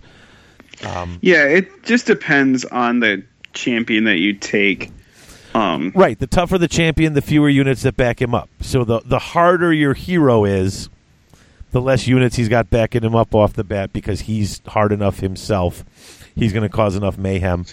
It's it's it's got it's not Mordheim small because they're actually units, not individual guys. But the units are still pretty small. So it's it's kind of like a large it, it almost feels to me like a large scale Mordheim. yeah, it's got. Does that make sense? Yeah, it's got more of a feel for me like um, Lord of the Rings. Um, that kind of I- volume. I didn't play that as much, but you're probably right. Yeah, my and the thing is, a lot of people usually look- are. No, no, I'm not. No, I mean I'm- when we come, dude, you you dude, you nail this stuff on the head. You Yeah. really do. Um, I think the big thing is that a lot of people will look at the charts and see, oh, Stormcasts have you know six different options to get ten Liberators or whatever, while the Sylvaneth gets stuck with five things. I think the important thing to understand is you have to play scenario games when you're doing this particular style, especially with narrative, is that it's not just about you know the perceived balance imbalance between the war bands. It's about telling a story and having fun. So Right. that's what this is about, as opposed to trying to get fair and even play. And even if you do like something like a match play equivalent, this is still not going to be 100% accurate, but it's more going to be about getting out, playing games, telling a story, and having fun, as opposed to coming up with something balanced and fair. You're Right. going to have to do scenarios to make that work. because the two the two battle plans for Path to Glory here are definitely based for you know for for a fun, interesting. You it's not you're not just running into cracked skulls on here. You've got to really run around and figure out how to get the the your little objectives done and your and your thing done. Um, uh, it's it's liter- it's it, this isn't a, uh, just run forward and smash face. There's there's definitely they they uh, they want you to to have missions and have a plan. Uh, the path to glory isn't just uh, last man standing. The path to glory is a quest, hmm and um, it's it's it's it's great though. I mean, from I mean, you know, we complained about the limited choices in the campaign here for who you can pick, but you know, you choose your champion, and like we said, depending on how tough or how weak he is, and it's not necessarily weak, but if you're just picking a lord, he's going to get like six units. Whereas if you pick a lord on a giant monster, he's only going to get four because he that that guy's you know the giant monster winds up taking some choices away. Uh, and then as you win, you start to generate. You can generate more followers, uh, and it's cool because when you win, you literally roll a dice, and uh, either you get more followers, or your champion gets a reward, or some of your followers get bonuses. So it depends, and and the whole point of the game is to earn like glory points. So you're trying to win glory points. In fact, one of the things in the beginning of the game is um, if you choose purposely to take less units than you're allowed, each unit you opt not to take is a free glory point. So you start off right off the bat ahead of the game. Hmm Of course, you're starting off with a smaller army. Right. And it's one of those things that you can spend them later to get bigger armies if you decide that's the way you want to go. But it's one of those things that you could set this up to be like, okay, you get to pick one champion and then you pick or you roll on one one time on the hero follower table. So, so you get like a lieutenant or a second in command, and then you go for guys after that. So there's a lot of flexibility in how you decide how to use this chart. Yeah. I mean, once again, it's it's it's another sandbox. They're giving you so many little options and saying, "Okay, this is how we've got it set up." Um, but I mean, everybody tinkers. Everybody tinkers to make it the game that you want it to be. And yeah, uh, but this is where they're giving you the start for it. yeah, So this is again putting the impetus on the players to make this the game that they want to play. And that's kind of a crazy thought with GW. I would not be surprised to see expansions for this coming out in your White Dwarf or um, in other places. especially with the new format for White Dwarf, how it's gone a lot more content heavy instead of just a rag with what's coming out the next week. It's an actual like content focused magazine. Oh yeah, So oh yeah. So, um, what's next after the Path to Glory, which I loved? Map campaigns. Okay, I was expecting Mighty Empires. This is not Mighty Empires. I want to play some more Mighty Empires. I'm gonna have to figure out and adjust it. I'm gonna have to go take what's here Mhm. And make some adjustments to fix it so that we can get a Mighty Empires campaign going at some point. yeah, Their map campaign, of course, they went and took a, a, a, um, a, a, you know, a shattered Dominion board and put lots of cool pieces of terrain all over it. Then took a photo of that and made that their map because you know they're better than me. And and uh, the map's got 12 different places on it and then as people battle you can battle over different realms and whoever wins there they get bonuses uh, whenever anyone else fights there because they control that area um, you know it's it's not that much different necessarily from the concept of mighty empires. It's just basically, hey, make your own map. Like the, you know, they didn't try to limit them, themselves into a into a mighty empires map. hmm Um, in fact, they they're promoting, you know, hey, using it on one of their battle boards and throwing down their different cool bits of terrain and naming those different places. And Mhm. uh, it's, I mean, it's, it's there's cool stuff. Um, now, I'm reading this though, and I was like, okay. Um, you choose your battlefield, you do other stuff. Conquest. At the end of each month, the player who has won the most battles at a location gains control of it, gaining that location's special campaign ability for the following month and getting 10 victory points. In case of a tie, each tied player gets 5 victory points, but no one gains the ability. Now, this this map they made looks like four tiles, so it's a 4 by 4 foot you know board they put all this terrain down they took a photo of it there are 12 locations Yep. so you get a bunch of players and they, they recommend six months for your first campaign and it's a long time. and basically play as many games as you can get in per month. And so whoever has the most victories, so you could conceivably be playing at a bunch of different of these locations in a bunch of different battles. So you want to get in as many battles as you can as as many different locations as you can to try and control more locations because you can get more points that way. And then after 6 months whoever has the most points wins the campaign.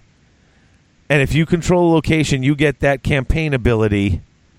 Um, now, it doesn't say if you get it only if they're fighting at that place, or if they're, or if, uh, or if you get that everywhere because you control that, you know, that section. Uh, I suppose that's up to the campaign, you know, people running that campaign.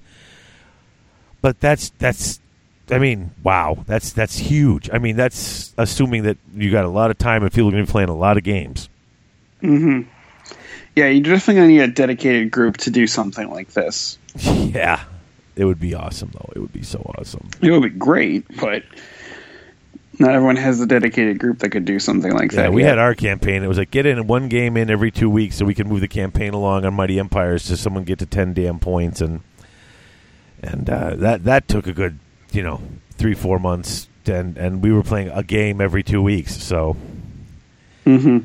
But um, yeah, I mean, look this up. If it's uh, it's on pages eighty six and eighty seven in the book, if you have the time to look for it, um, it is really cool. And if you like to make up maps That is another cool thing because the nice thing about their map campaign, though, with that picture and with that, is you just say where you're fighting, and then you just have a battle. You can set up any type of battle you want.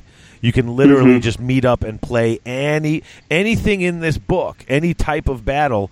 You know, as long as you guys agree to it in your campaign, Right. is cool. I mean, you could play uh, something from a skirmish level anyway up to a huge battle and say, well, that's what we wanted to play when we met up. That's how the battle went. I won in this realm, mm-hmm. which is very cool. Um, but yeah, it's, it takes a little dedication to make up the map and do it that way. Whereas in Mighty Empires, everyone's got to be in a spot and you got to move around and stuff. So it's less restrictive, but a little more uh, labor intensive, I think, with the with the other type of map. Mm-hmm. All right. Um, then we get to tree campaigns, and tree campaigns are cool. That's kind of what Chris and I we used to do. Right. Started a scenario, and if one guy wins, you go to this one. If the other guy wins, you go to that one, and the winner gets a bonus. Um, and then if he wins, he continues to get a bonus, and if he loses the next one, then uh, if it's a huge victory for the guy who lost the first game, if he turns it around, then he gets a little bonus. If he just wins or draws, then you just basically just take away the guy who won the first game's bonus. Right. Yeah, and it's one of those things that it's you can do a campaign with just you and one of your friends. It doesn't necessarily have to be a group of guys to do this. Right. That's So- yeah. Tree campaigns are great for just two people. You know, Mm-hmm. and um, you get that. You know, it's like okay, I, you know, this is this actually almost goes back to that rolling on the triumph table on the in the main rules, except now you've got them already set up. If you win, you get this because that helps helps with our with our story with our narrative instead of it being a random bonus. But it's sort of like that. I won, I get the bonus. Okay, cool. And then this is the next place with the next thing. Um, I've played these a bunch of times. I love them. I love tree campaigns. I never call them tree campaigns, but maybe that's what they are, and I do enjoy them. Mm-hmm. Um, and then they give you the rules. So they set one up, and there's uh, basically uh, four or five different. Wait, two. There's a bunch. There's like six. Oh, there's six. I'm sorry. Yeah, there's six different, uh, and it's a three game campaign. But there are Mhm. six different, uh, six different uh, games you could you could wind up playing. So I thought that was pretty cool. Um, Yeah, and it's you can play the scenario multiple times if you go through the campaign, depending on who wins and loses the games. yeah, So there's tons of replayability because this game, this campaign could be over in as few as three games, or it could take quite a bit longer. I think once you get off that first board, it really only does go three games. If you look at the way they have their map set up, Mm-hmm. Um, wait, st- because you win that first one, you go to second, third. Uh, no, the most it would go is four once you get off that first one. If you draw on that first one, you keep going back and keep playing the first until someone has a decisive victory. But after that, Mhm. it's there's three more games max. Hmm. Yeah, because you go down to the one, and if the guy, if, if basically if anyone wins two in a row after that first battle, they've won everything. After that, if there's a draw, then it moves to that final decisive middle battle where they go back to the beginning with no bonuses. But either way, I mean, you can set it up however you want, where you have to get that decisive double victory, and if you don't, things just keep rolling back and forth. I mean, and that's cool because that whole if you look at it in the book if anyone's interested um, their, their whole story is you're basically two rival warlords uh, competing in this area. And uh, there's i guess there's two two realm gates near these places. And you're both fighting over these two realm gates and uh, trying to get the advantage over the other and uh, it, it winds up where um, if you're winning and you get those bonuses, cool. And if and if at some point if it becomes a draw or if you lose, you wind up right kind of back where you started, uh, with no um, with no uh, no bonuses. And actually, on that last one, that return to Verdigris Plains, if you read that last game in the scenario, uh, you know, if the first guy wins, you know that if the guy t- player A wins, he wins the campaign. Player B wins the campaign. If the battle's a draw, the whole darn campaign's a draw. You two just cannot get the upper hand on each other. And I was like, oh, there you go. Mm-hmm. So I mean, you could. I mean, I like how they kind of set that up, but they did. They made a story out of it. Now, this next one is one, and this is the last one in the uh, narrative. Is the Ma- the Matrix campaigns? I've never actually played a Matrix campaign. Yeah, I've not either. And like, I looked at it and I said, "Whoa." And you know what? I first looked at it and looked really complex, and then I kind of realized what this is, and I like, I like the concept of it. And as long as I don't have to drop the matrix on it, then I'm cool with it. Basically, think back to in Eighth Edition when you deployed. Okay, sometimes you're looking at your enemy and you deploy everything all the way on the back table edge. You know, like when you're playing against your and they don't want you know you got a lot of shooting and stuff, long range shooting, and you don't want them getting near you, so you just deploy all the way back on the back table edge. Or some guys deploy tw- everything on the 12 inch line because their whole plan is to run forward. Some guys deploy everything into one, you know, one on the left flank. Some guys deploy everything on the right flank. Some guys deploy even in the middle, right? And that's your whole deployment plan sort of sets the mood for your game.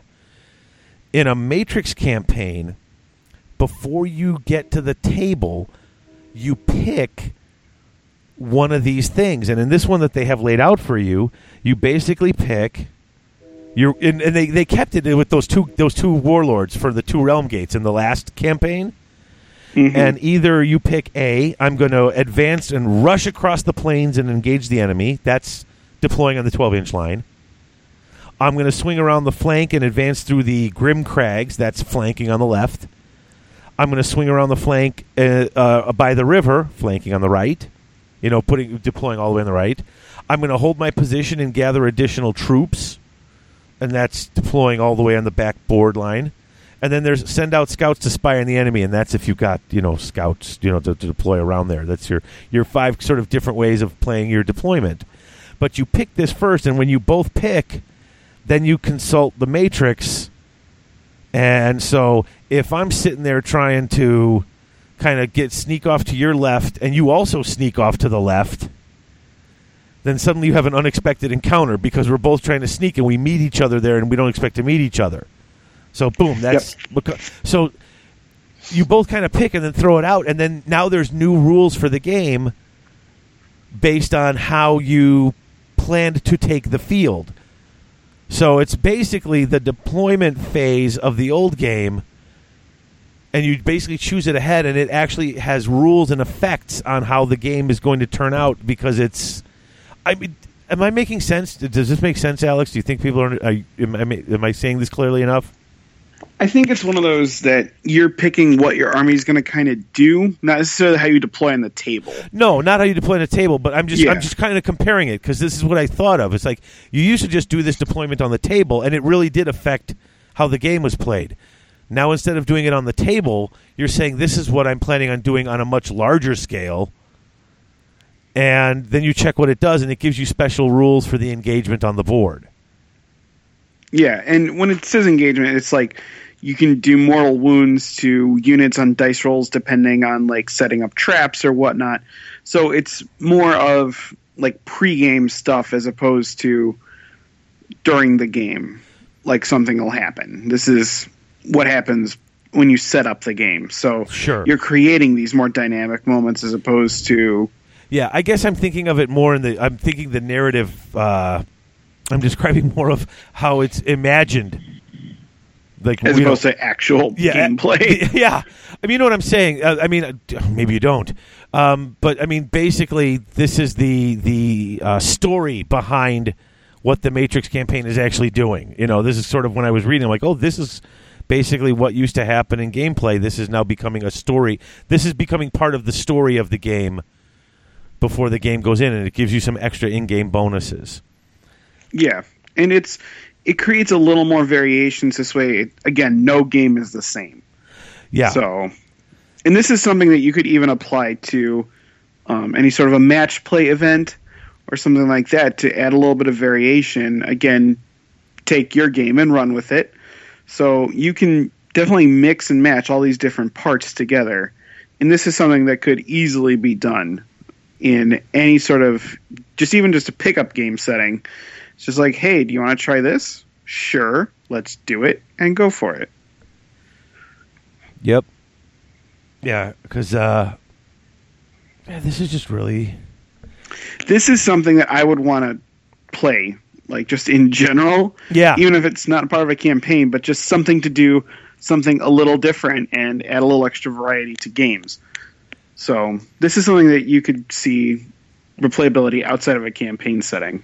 So, and if you are doing a campaign, then this creates more dynamic battles and different ways of setting up the game as opposed to just line it up and go. Yeah. Here, let me just give you sort of an. Ex- let me throw in an example here before we. There start, you this go. is the last That'll one. Um, let's say you decide that you're going to do one of these flank attacks. You're going to go flanking by advancing through the Grim Crags. Okay. Yep. And the other guy is just like, forget it. I'm just charging straight forward. Okay. So the guy mm-hmm. who's charging straight forward basically has no real effect whatsoever. He's just playing. The guy Yep. who is going around, he gets two bonuses. One is the flank attack because he came around the flank, and the other guy didn't do anything that would stop the flank attack. So when he's setting up, he can say that a unit is making a flanking march. If you do, place it to one side. Set it up in your first hero phase anywhere within six inches of any edge of the battlefield, more than nine inch from the enemy models.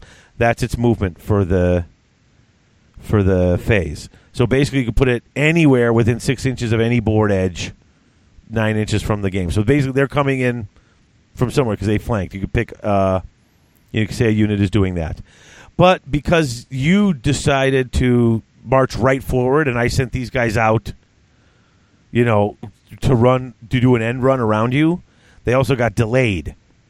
So you ran right on the battlefield. We weren't there yet. Roll a dice before setting up each unit of your army. On a one or two, place it to the side. It arrives in your first hero play phase and must be set up in your territory with all models within six inches of the edge of the battlefield, and that's its movement phase. We've seen that before. You know when it comes on late in some of the old sets of rules. Mm-hmm. Uh, and that's what happens if one guy charges and one guy tries to flank. Um, Yeah. You know, we've had one where both tries to flank, and you get unexpected encounter. They both basically, like I said, they both went up the crags together. They both, when setting up, units can be set up anywhere in their own territory. They don't have to be more than 12 inches from enemy territory. However, the players must roll a die for each unit at the start of the first hero phase. On a one or two, they've been surprised by the sudden appearance of the enemy and cannot move, attack, cast spells, or use abilities that turn. So, like all sorts of different things can happen. If you hold your position, you might get reinforcements. Um, if you go around that uh, crazy river area, there's the treacherous path. So the one had the uh, delayed, the other one has treacherous path. So instead of uh, instead of having to uh, set up off, uh, at, you know, at the end of your battlefield, this one is roll a dice after setting up each of your units. On a one or a two, they take mo- D3 mortal wounds. I guess they fell in the river. Mm-hmm. So, um, I mean, there's just all sorts of stuff like that. Uh, that unexpected encounter, you can also have surprise attack, which is uh, if you actually get that uh, get your you know surprise move off on them, then your opponent has to do that roll, and they're the only ones that does it, that do it, and then they're the ones who on a roll of one don't get to move for the turn. So there's all sorts of cool stuff that can come up that can that would totally work as you know part of that whole fog of war. So that was a really long and convoluted way to explain it, but I just I keep picturing that in my head, going, "That's so cool."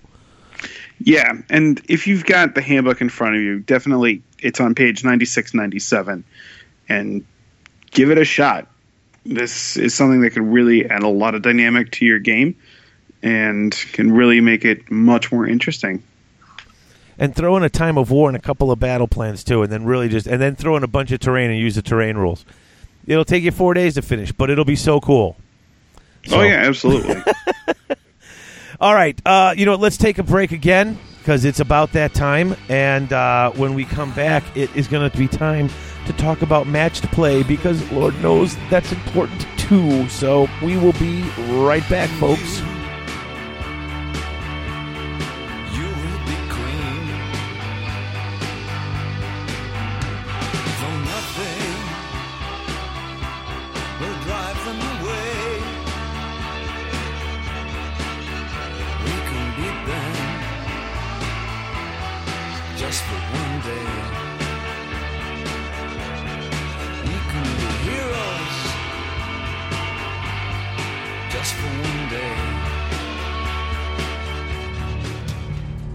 Are you finally looking to start your rebasing project? Six Squared Studios. Are you looking for some new and interesting resin terrain? Six Squared Studios. Are you looking for some fancy acrylic counters to keep track of wounds or maybe some other statistical anomalies? Six Squared Studios. Maybe you need a new rack for your paints? Six Squared Studios. Well, then look no further. What you need is Six Squared Studios. They ship worldwide with domestic shipping for both the U.S. and Canada. Six Squared Studios. That's right, Six Squared Studios. That's the number six, squared squaredstudios.ca.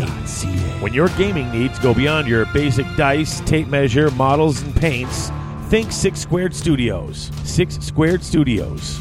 Now all your base are belong from them.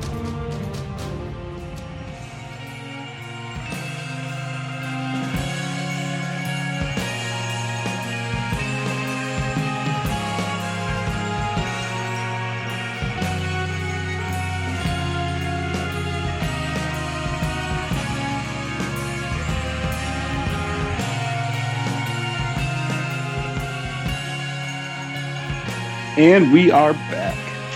Yep, yeah. okay, I hope my explanation of the Matrix campaign wasn't too much, but I swear as I read that, I was just picturing all of the different ways you could tactically deploy in a regular game, and that was all of your choices. Was like tactical deployment choices had an effect on the rules of the game, except you weren't actually doing that tactical deployment. You were just saying, that's my plan as the general, and this Yeah. is the effects it had. So guess that was a lot Yeah. quicker this time than I should have just said it that way, but whatever. Yeah, but it you create the visual when you call out what you're doing though. So it's not just that you're doing this, you're creating the visual. It's like, okay, I can see my troops going over the crags. Oh wait, but the other guy's coming around on the river, so there's a lot of things that really kind of play into it that you can see in your head. Exactly. And thanks for backing me up on that. I appreciate it. I do what I can.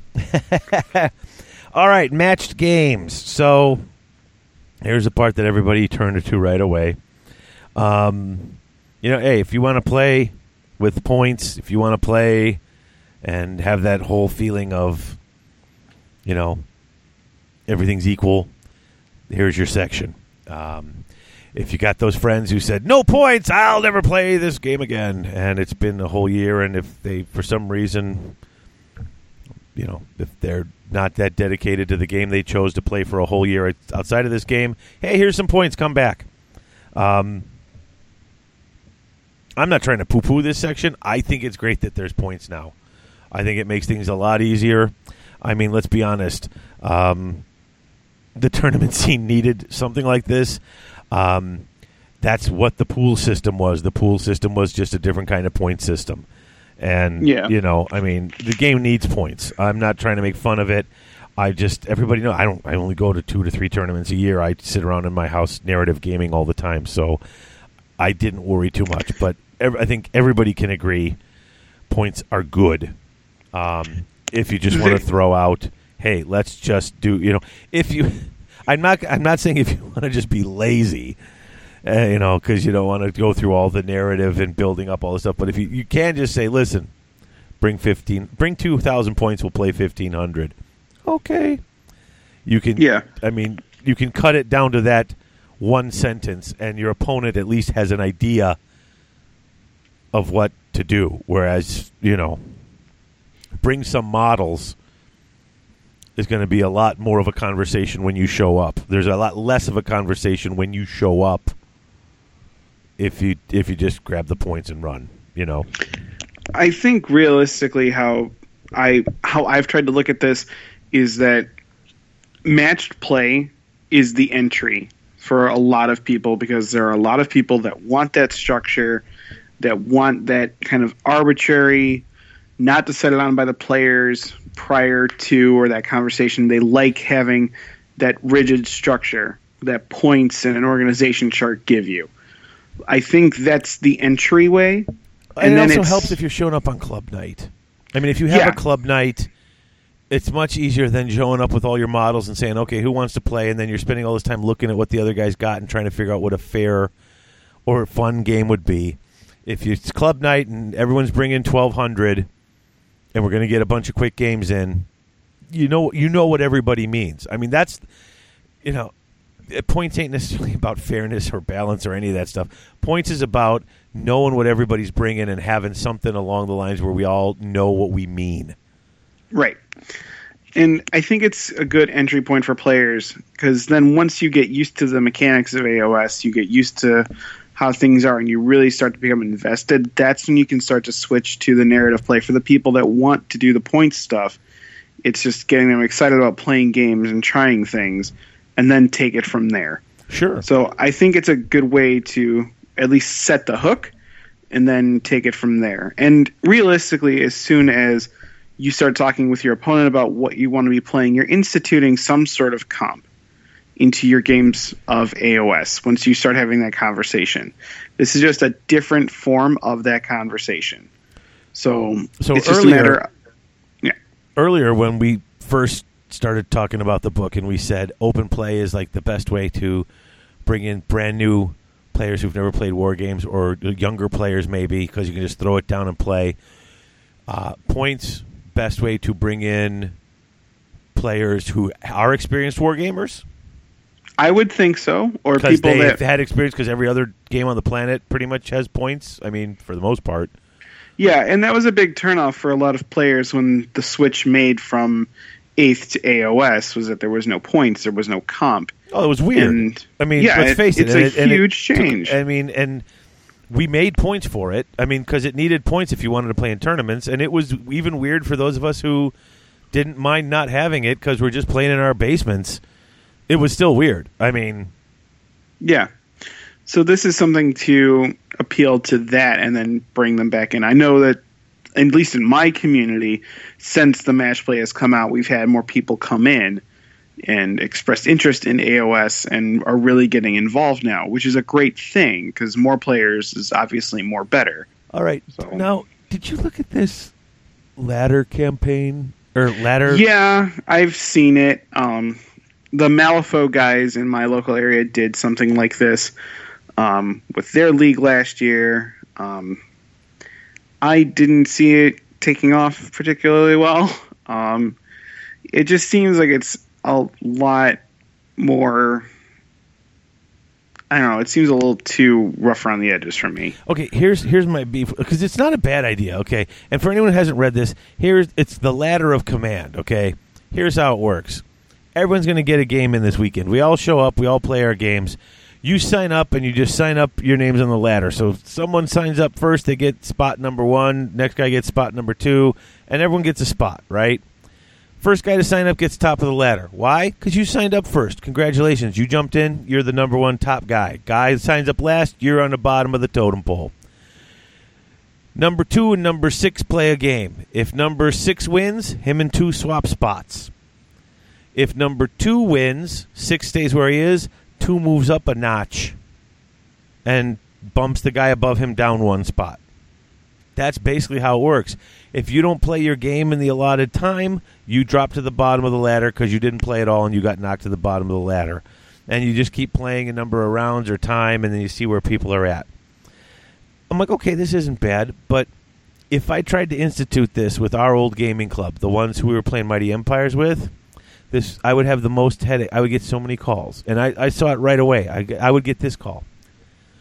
Listen, I don't want to complain, but what happens if I'm in spot number one, and the guy who's playing, who's number two, plays his game before me and wins, and suddenly he becomes number one, and I get bumped to number two, and then before I could get my game in, through no fault of my own, because I guy I'm playing with can't can't play until Friday, number three plays with number five, and he wins, and suddenly I'm bumped down to number three, and when I play my game, even if I win, all I do is bump three back to three, and I'm at number two, and suddenly all three of us won, and I've lost a space. That's not fair. And I'm sitting there thinking, well, that isn't fair.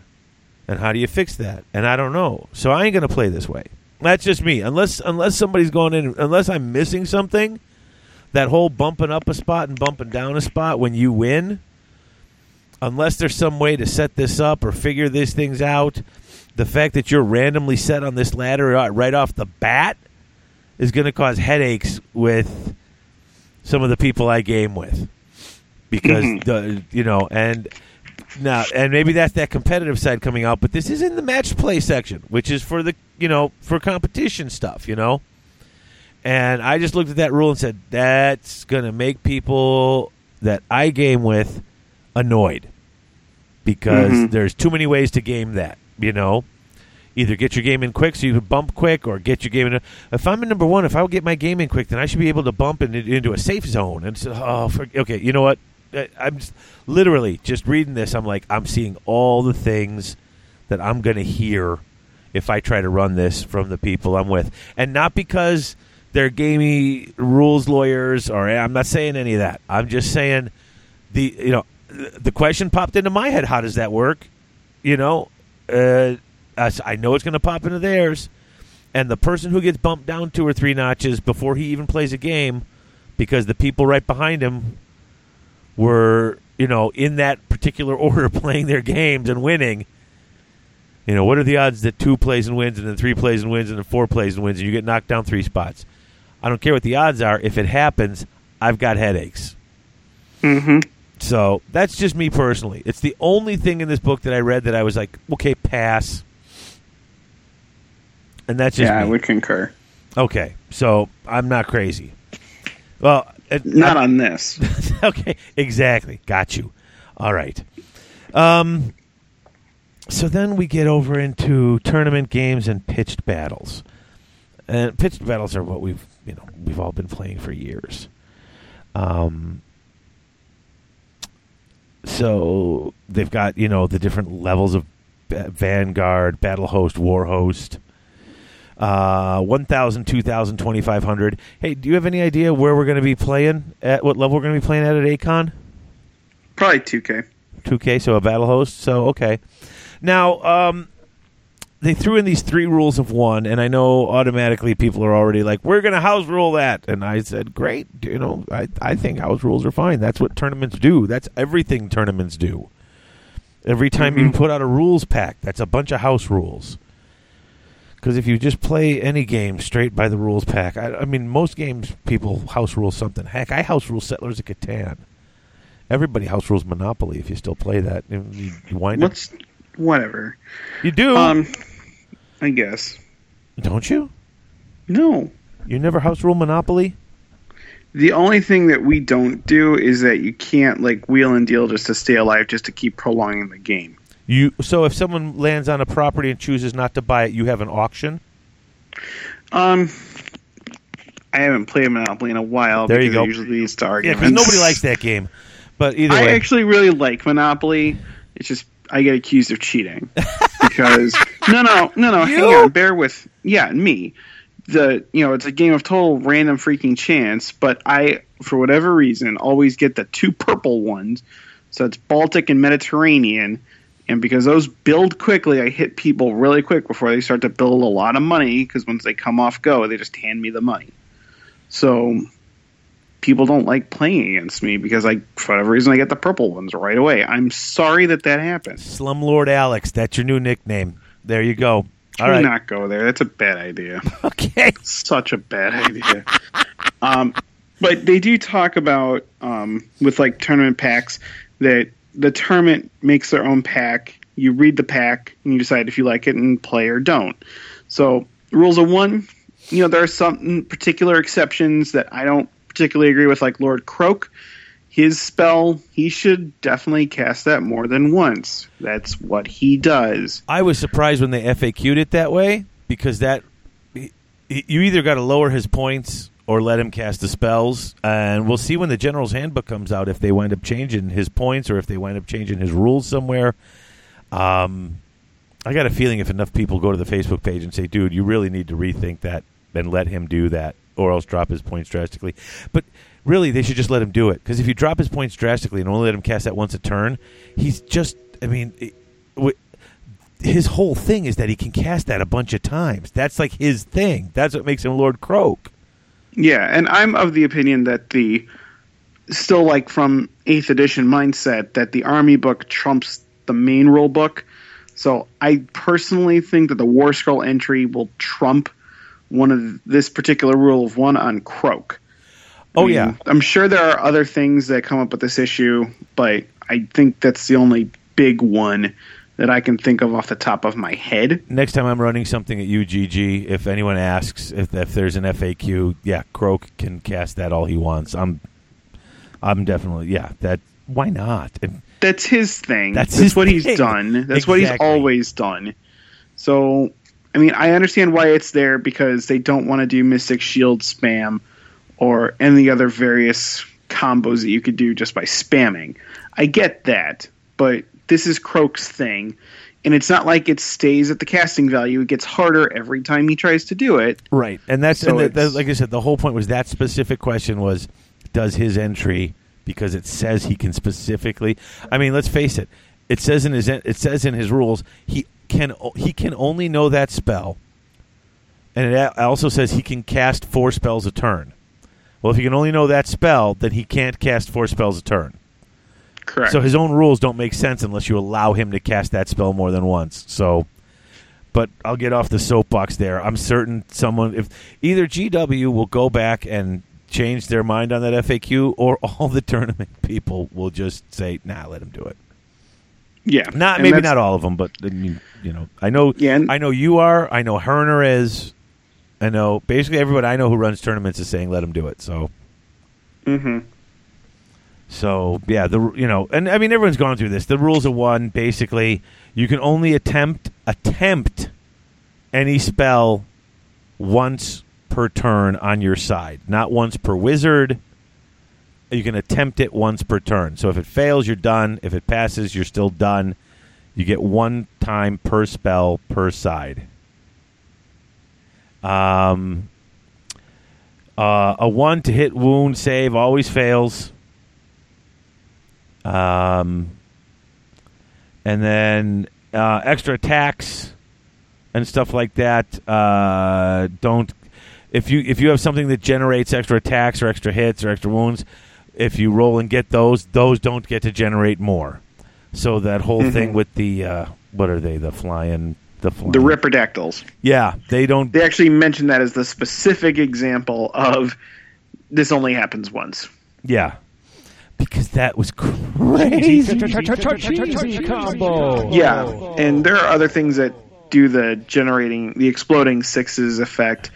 Um, Tomb Kings with Righteous Smiting get that, and you could do that on archers. So I would start with 40 shots and end up with like 60 something hits before this came in. So Ah, the reason is there, and that's fine. So yep. just So deal with it. now they did lay down some rules here, um, which I think is, which is pretty good. Um, it, it it it went back to slots of all things. Yeah, and they changed it a little bit, so it's not like it's Lord Hero Core Special Rare. It goes to Leader, Battle Line, Artillery, Behemoth, and Other. So you still have your core, you still have your heroes, um, Yeah. So but now they basically, put a hard. Go ahead. oh, no, go ahead. Finish you're saying. But now they put a hard cap on your artillery count. They've put a hard cap on your monster count. So, but that's the only thing. So, you still have to pay for what people have referred to as the core tax. Fine. It's different now, but sure. What counts Um, as a leader? Is- I That's mean- anything oh, with that's a hero right. keyword Yeah, basically anything with a hero, and it, it will say leader in the in the entry. in the entry too. Uh, at least, well, maybe not in the entry on the on the war scroll, but it'll Not say on it the here on war the scroll, but profile in the here. charts, yeah, the yeah. battlefield roll. So basically, uh, your average two thousand point game, which is what most uh, the tournaments seem to be playing, you can have one to six leaders. So you can have up to six heroes. Uh, you have to have at least three battle line troops. So you're back to that three unit core tax. Uh, up up to four artillery pieces, up to four behemoths, and then basically anything you want of anything else. Yep. And that's not bad. And you know, I I don't have a problem with three battle line units.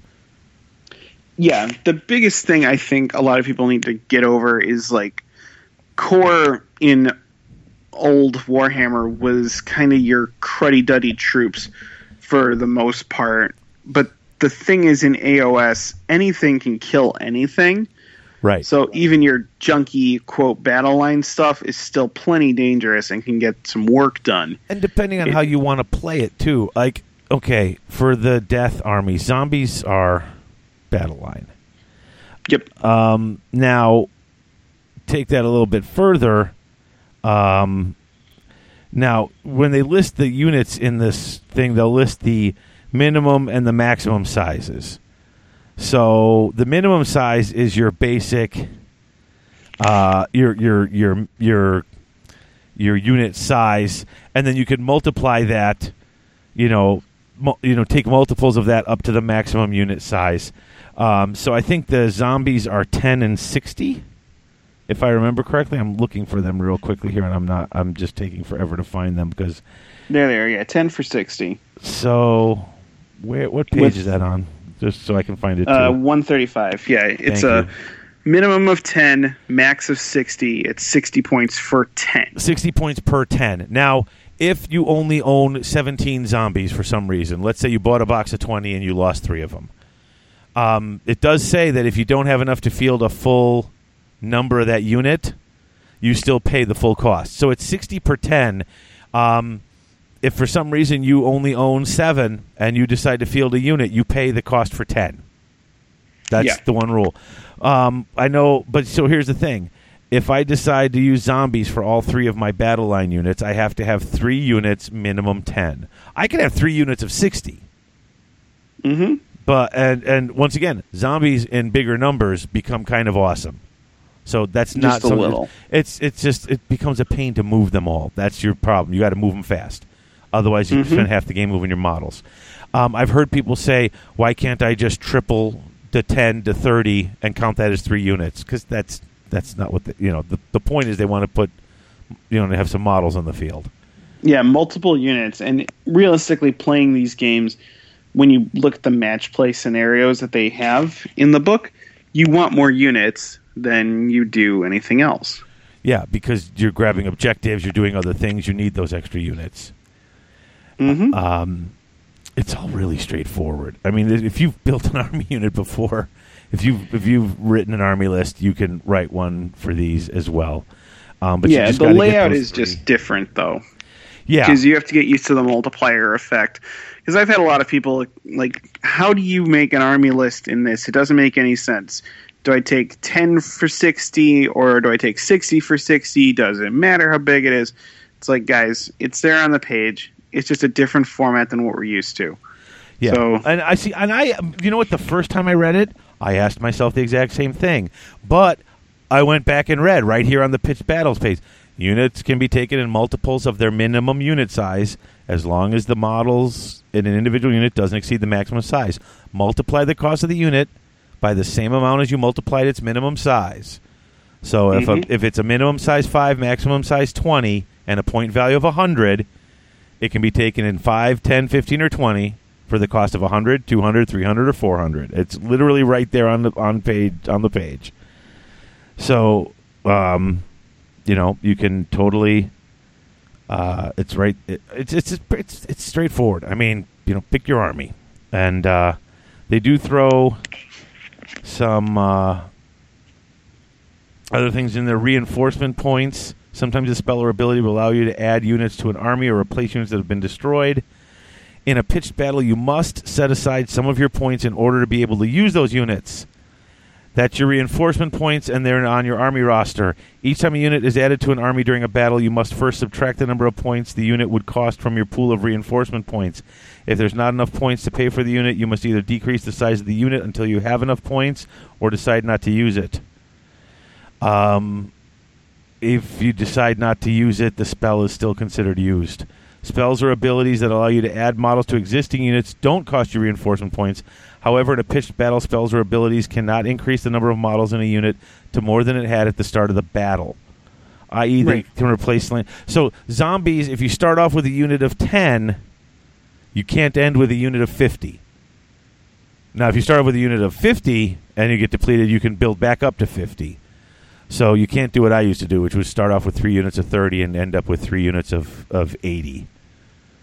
Yeah, I mean you can mob up with zombies, but still anything that's death that replaces with banners, this doesn't hurt them. No, but like right. stuff like the Necropolis Knights or Tomb Kings, you can with their spell that they give Death Wizards, they can add a model. You can't take a three pack and turn it into a four pack with that spell without paying for it out of your reinforcement points. But if it started at let's say six and you lose three, you get one from the banner, and then you can put one back on the unit from the spell. Right, and that So- doesn't count from your reinforcement points. Yeah. And there are a lot of people that have said, you know, well, what's the purpose of summoning? Because I have to pay for it anyway, so where's my bonus? The bonus is that you get to essentially place units where you want, further up the battlefield, and in the exact right position they need to be in. So there is an advantage to summoning. It is Um, a gamble though because they're not on the is. field when the game starts, and if I can kill your wizard, they ain't ever coming out. Yeah, So- and maybe that's why Nagash is so expensive, and he gets like plus twelve million to cast. I mean, it, that could be a reason, right? I mean, yeah. I mean, Nagash is is is he's a special case. I mean, let's face it. You you, have to really try. Your dice have to roll and and land on on a corner for him not to successfully cast and summon up a stupid amount of stuff. You know.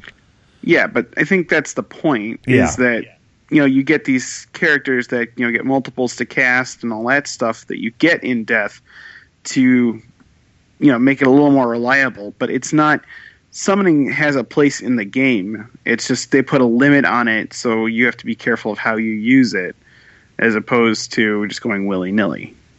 I- like I said, I'm one of those people who didn't quite get the summoning thing, and I guess yes, you can, you can pick where you place them later, but not having them on the field right away. I suppose if they're very slow, you know, you'd want to move them around. Yeah, and most things in death are slow. Um, but again, it's also a lot of. For the longest time, we've been playing that summon units can't score on objectives. With Uh-huh. this, they don't say that you can't. So there is that. Um, and then the other thing with demon players, a lot of the demon units benefit from the loci. So when they have the heroes nearby, so it's really easy to just shoot the heroes and they don't get those abilities. Whereas the greater demon, if the greater demon keeps the herald in their pocket until they're ready to pull them out, this way the unit gets the bonus at the exact right time. Oh, So there's some strategic thinking to reinforcement points and summoning. You just have to think about it in a different way. uh-huh, okay. I see what you're saying. So pro tip for those demon players: put the heralds in your pocket. see, They'll it- come out later. see, and this is why, like I said, this is why you're usually right. You're the guy that hits it on the head. I don't. I just am like, oh, I don't see the point. Someone explain things to me. All right. It's okay. Uh, pitch battle. They've got six scenarios in the book. Uh, you could look through it on your own. I mean, I, you know, I don't have to explain them all to you. Um, and they they're got- all great. I've played all of them.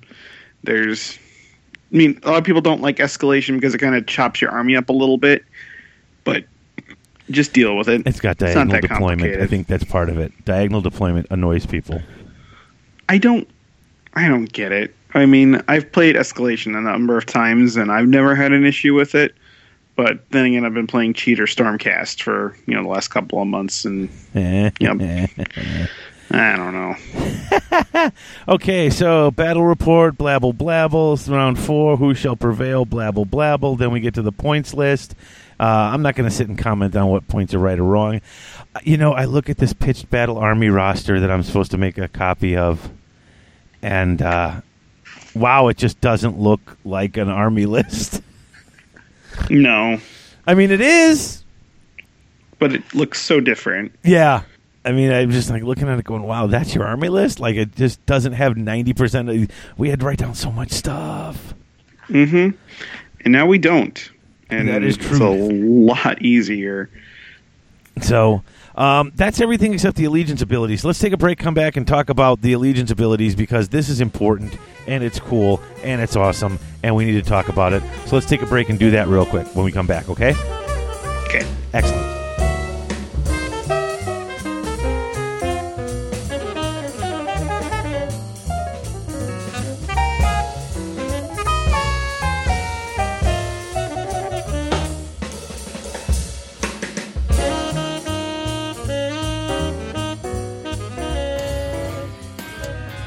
Folks, it's Dave.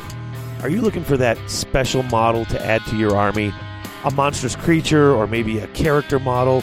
Something unusual that not everybody else is fielding on their table? Well, then you should check out Mierce Miniatures at mierceminiatures.com.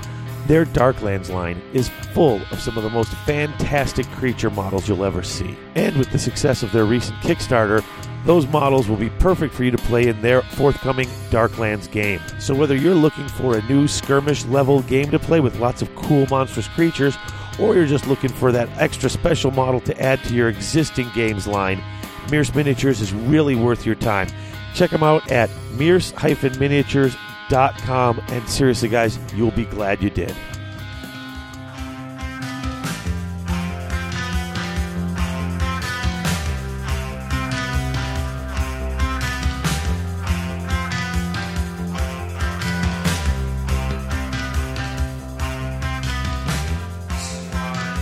We're back. Yes, we are. Yes, we is. um, okay, so um, despite my saying I wanted to find a rule that I couldn't find, I know I read it. I mean, I mean, I was tired at work today, but I wasn't so tired in the heat that I fell asleep and dreamed about reading rules. I, I know that didn't happen, and I and if I That doesn't happen to you? okay, and if I It happens to me. Okay. Um, not at work. It doesn't happen to me. No, I have too many Ah. kids sitting right there watching me. I would get caught. Um, Hmm. All right, allegiance abilities. Everybody knows what these are because they started popping up in, from the Sylvaneth book, and then they were in the.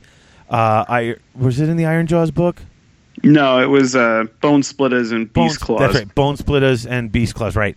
So the three newest books got it. Um, uh, the good books, you know, Fyreslayers, Iron Jaws, you know, the ones that I like, uh, they didn't get it because you know. Well, whatever, whatever for you. You don't want to give the dwarfs the love. I got you. So, um, but this book gave allegiances to the four main, um, you know, the the grand alliances. So now, you know, that's the umbrella, basically. So the four grand alliances each get uh, allegiance abilities. So even if your army didn't get one, now you got one. Yeah. The other thing to consider with the allegiances is that it changes what may or may not be considered battle line for your particular army. Um, if you pick that particular allegiance, like if you pick devoted to Sigmar, and all the models in your army have the devoted to Sigmar keyword, then flagellants are battle line. But isn't the devoted of Sigmar like really short? Yeah, it's uh, five entries. Yeah. I mean that's that's part of it. A lot of these that they show in there, it's like, oh, you you had. I mean, they had to do that. They had Yeah. to throw in that because they're you know if you're only taking from here, somebody in that list better be uh, uh better be a um Battle line. a battle line. Yeah. What is that? The warrior priest, the witch hunter, The, The war altar. War Priest and the altar. and and the flagellants. So yeah, so you got three heroes, and then they have to be battle line because they're the only unit that isn't a hero.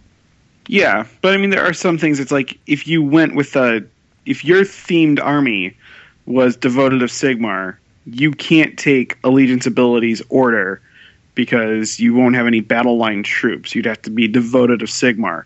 So you have this army of raving lunatics, but you don't get these extra things. So that is Oh, only. I see what you're saying. Yeah. So if you literally wanted to be devoted of Sigmar, and not just had a, a devoted of Sigmar section in your order army, Yeah, because once you go into an order army, now there are other battle line troops, but you'd have to pick them from, so, you know, somebody else's list. right. I see so I mean, for right now, we just have these. There's rumor coming out that there's a book that's going to address all of these different allegiances. Um, not sure how 100% truth that is. I certainly hope so. Um, especially for like some of the bigger ones like Iron Jaws, Fyreslayers, uh, those sorts of things that really kind of need that extra little love because they're meant to be standalones. Right. My, you know, the only thing that I worry about with that, or that I question how they could do it. Okay, so you've got your devoted of Sigmar, and if you want to be devoted of Sigmar, you know, if you have the devoted of Sigmar allegiance, I mean, some of these little things that you can get that specific allegiance are literally three and four unit entries. Yeah. So, are you going to give an entire allegiance chart to a four unit entry? Uh, and, and if two? so, that's cool. Is there a two unit entry? Shadow Blades. For uh, Order, it's an Assassin and Dark Raiders. That's it. And and sh- see, yeah, I mean, and granted, there aren't a lot of people that would voluntarily take an entire army of Dark Raiders and Assassins.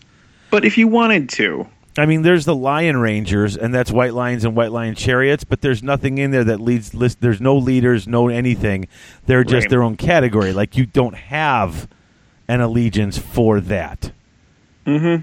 you know um, but anything that does have that type of an allegiance that's short i mean there's a lot of them i haven't gone through and counted them but there's a lot of them oh yeah, there's a ton, and that's not including the compendiums. But it's just that hasn't happened yet for some of the larger ones Right. that really should. Stormcast, Seraphon, Fyreslayers, Flesh Eaters, all that kind of stuff. They really should have their own, but they don't right now. Right So i see what you're saying um, that if you choose to do something cool with one of those then you lose the ability to have the cool order traits. um, traits because you chose those as your battle line troops. If you choose the specialist battle line troops, you have to give up the generic, um, the generic uh, allegiance abilities. I see what you're saying. Yeah, that's my only guffaw. Well, it's one of the two guffaws I have with it. The only other one is like stuff like the Hurricanum um, and the Frostheart Phoenixes or stuff like that. They you don't pay extra points, but the heroes on the back of those things. I don't know if that was a miss or something, but to do an anointed on a Frostheart Phoenix is the same points as a Frostheart Phoenix, even though you get the Witness to Destiny and an extra command ability. So So go to the Facebook page and ask them about that and say, hey, should Yeah. those get points? Because that's the place to go. I mean, dude, when I was talking to them at Gen Con, they said, listen, if you find mistakes, you find issues, go right to the Facebook page and point that stuff out because those are the things that they're, you know, they they'll go in and they will make those adjustments and either FAQ it and uh, for now it'll get FAQ'd and then when they come out with the new one, hopefully they won't just leave it as an FAQ. They'll just make the adjustments right in the book, so that way it won't need an FAQ. right, right. So let's take a look at these. Let's go through the four of these so we can get this show over with because this is our last segment, and then I got I got to go to bed at some point. So, all right, uh, order. Order's got uh, so everyone gets a battle trait, um, which I like. This I think this is cool, um, and you know, it all, I mean, all of this stuff works. Like for it, Mhm. you know, it, it fits it fits the fluff. Um, basically, uh, theirs is called Defiant Avengers. Reroll battle shock tests for friendly order units within 12 inches of the general or another hero in the battle shock phase. Mm-hmm. So suddenly that 12, you know, the uh, that that cool, you know, the battle, you know, the reroll battle shock uh, suddenly goes to any hero. Every hero suddenly has inspiring presence to reroll your battle shock. So, uh, you know, not bad. That's free. Yeah, everybody's yeah. got And it. even if you don't get an inspiring presence unit where they don't have to take battle shock, you still have a net essentially with your heroes that your army is not going to run away nearly as much as others would. yeah, So it makes some things like the Lord Celestant on a Dracoth a little bit redundant. Um, his 24 inch no battle shock. Why are you paying that much for something that you basically get for free? Well, it's So- reroll battle shock. I'll take no battle shock over reroll battle shock. You know, all day. Yeah, just different way to look at it. Yeah, but I mean, you, you take you take a bad enough wallop, even a one is going to lose your models. Right. You know, so I'll take no battle shock. So the uh, then you get the command traits, and I mean they're they're okay. Um, you know, once per battle you can use two command abilities, two different command abilities, or you can use the inspiring presence twice in the same hero phase. Um, and that's we've seen that pop up a bunch. Um, you can pick the inspiring, so um, your general's uh, reroll battle shock test becomes 24 inches instead of 12 inches. I wouldn't pick that probably. Um, reroll run and charge rolls within 10 inches of the general, like that. Um, tenacious, get an extra wound for your general. Uh, plus one attack on one melee weapon in each combat phase. You can change what weapon it is every combat phase, but you just can't make it the mount. And um, the last one I like, it's basically a six up ward against wounds and mortal wounds. Mm-hmm. So depending on who you like to play, basically. I mean, none of them are earth shattering, but you know, a six up ward ain't bad.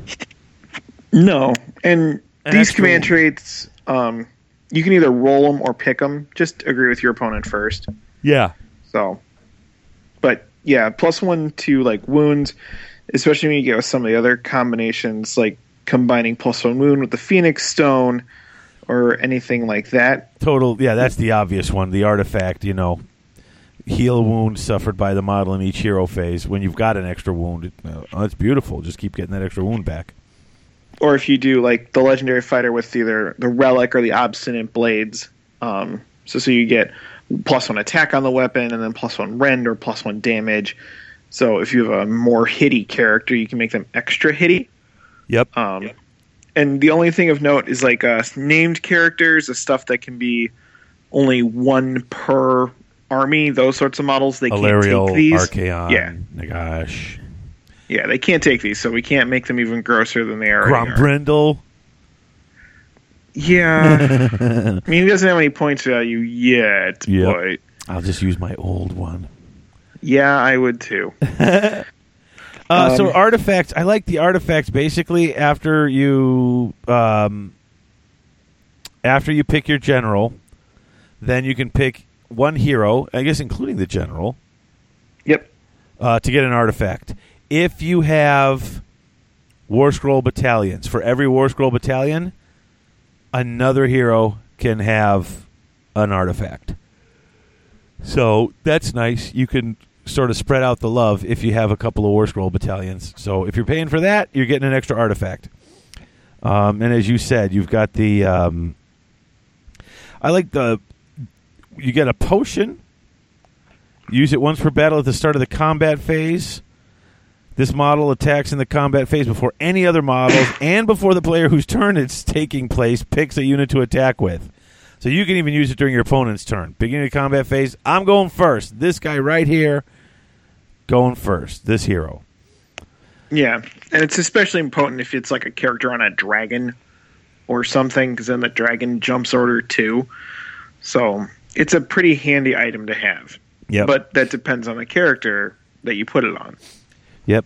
And if you're not taking that, like you said, you can take, uh, you know, a blade that uh, you pick. And uh, I love the weapons here. They don't get another weapon. It's just pick one of the weapons you already have, and it gets this this specialty. So, Mm-hmm. you know, pick a weapon and at one, you know, an extra rend. Pick a weapon, um, plus one damage.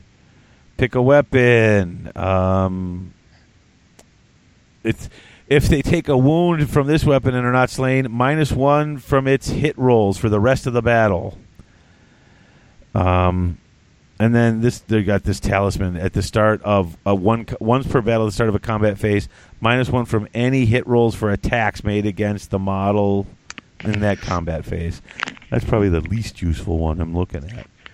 It depends on your hero, because I've had that on my Knight Vexillor before with my Stormcast, and a unit will pop up behind me like miners or an or a gore herd or something like that, and then they charge him, intending to kill him before the banner flies. Oh. So then the ba- the talisman triggers. He survives, pops his banner, and runs away. Okay. So it's got purposes. Again, it just they're closet cases. None of these are earth shattering items Yeah. until it gets to be like, oh well, I'm rend six as it is, and then you know just go from there. but not that not that that exists. But So- you know what I'm saying. Why don't you take chaos? Okay. So with chaos, your battle trait is unpredictable destruction. Um, so pretty much you roll a dice when a chaos unit from your army attacks in the combat phase and is within eight inches of a hero from your army. On a six or more, you can add one to all to hit rolls. So chaos hits pretty well across the board. Gets a little better. Roll of a six. Um, so you get that, which is cool. That's a that's a nice ability. I mean, granted, it only goes off on a six, but anyone within eight inches of a hero, and you got a bunch of these little heroes running around, suddenly all of your units are rolling. Someone's getting extra to hit rolls for the rest Oh, of that yeah. phase. You know. and it's going to happen and it usually happens right at the exact wrong time for the guy you're playing against um, i mean there are some things that also like chosen like they do extra damage if you roll a six to hit or something um, so there's stuff that combos into this Yeah. Oh yeah, Um, and then it's in the command traits. That that last command trait. Uh, Mhm. Units affected by that unpredictable destruction go on a five or a six. Now it's yeah that's that one's been faq'd so it's only within range of the general within eight inches of the general for that one But- right. Yeah, because he's yeah. Well, I mean, I I I- I thought that's what it was because it's it it's the generals. It's the command trait is for the general. But I yeah can but see, they didn't say that It didn't say that. No, I can see why they needed to FAQ it because it didn't say it specifically. But I just assumed it was only for the general. But Yeah. Um, so with the command traits, your general can either have your general and all friendly chaos units within 10 inches add plus one to hit rolls against targets with the order keyword that doesn't specify shooting versus combat, so it's both. yep. Um, so that's pretty good. Um, Spiteful Destroyer, so you get plus one to the to wound rolls. Made for the general's melee weapons, including their mount, which is something different from most things. Um, Cunning Deceiver, so subtract one from the hit rolls of all enemy attacks made in the first battle round. So Chaos doesn't have a lot of shooting. They usually get shot to death first turn. No, not so much now. Um, Lord of War, so you get to pick a friendly chaos unit within three inches of the general in the hero phase. Add plus one to the to hit rolls. So you could look at a potential plus two to your hit rolls. Um, so that that's pretty good. Makes those things that hit really hard even that much worse. Oh sure. Um, terrifying presence, so you subtract one from the bravery of enemy units within three inches of the general. So it helps a little bit with clearing stuff out with battle shock.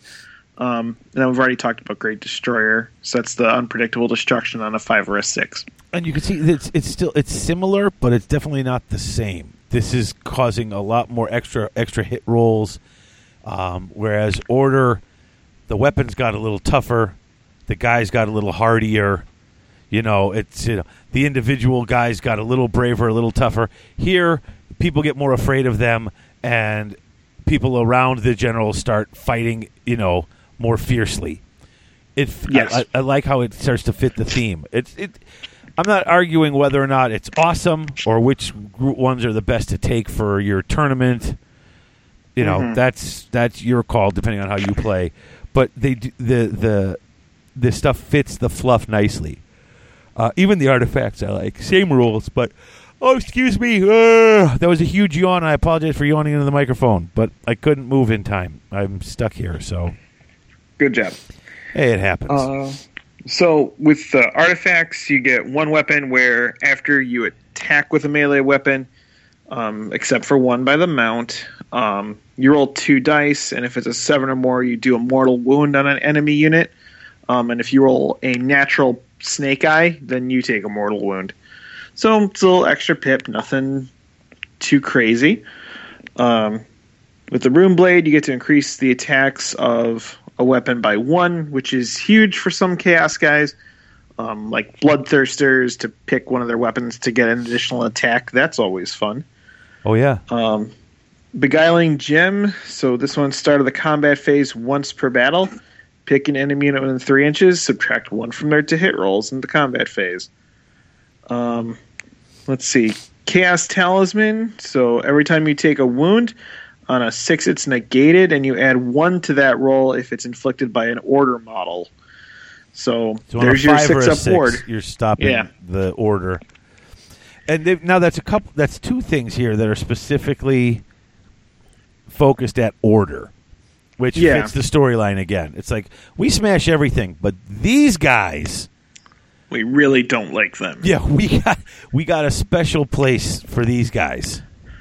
Yeah, and it kind of evens out because a lot of the order stuff, uh, like particular adjudicators, um, and then a lot of Seraphon, actually almost all of them, Oh. get some sort of bonus against chaos or chaos demons. Oh, Seraphon smash! Yeah, I mean they, that's their their entire fluff has just turned into we smash chaos. Yeah, so this kind of turns it back and evens it out a little bit and kind of creates more of the animosity, like we were talking about a second ago. Uh huh. Um, favor of the gods add plus one wound to the model, um, and then the crown of conquest, which is they can use inspiring presence even if they're not the general.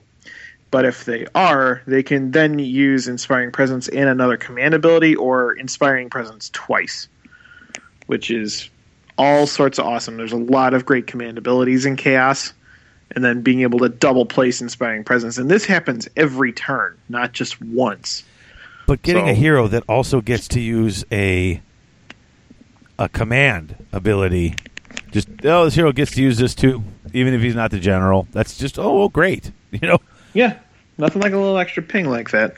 Yeah, it's just it. That's really it's really good. I like the chaos's abilities.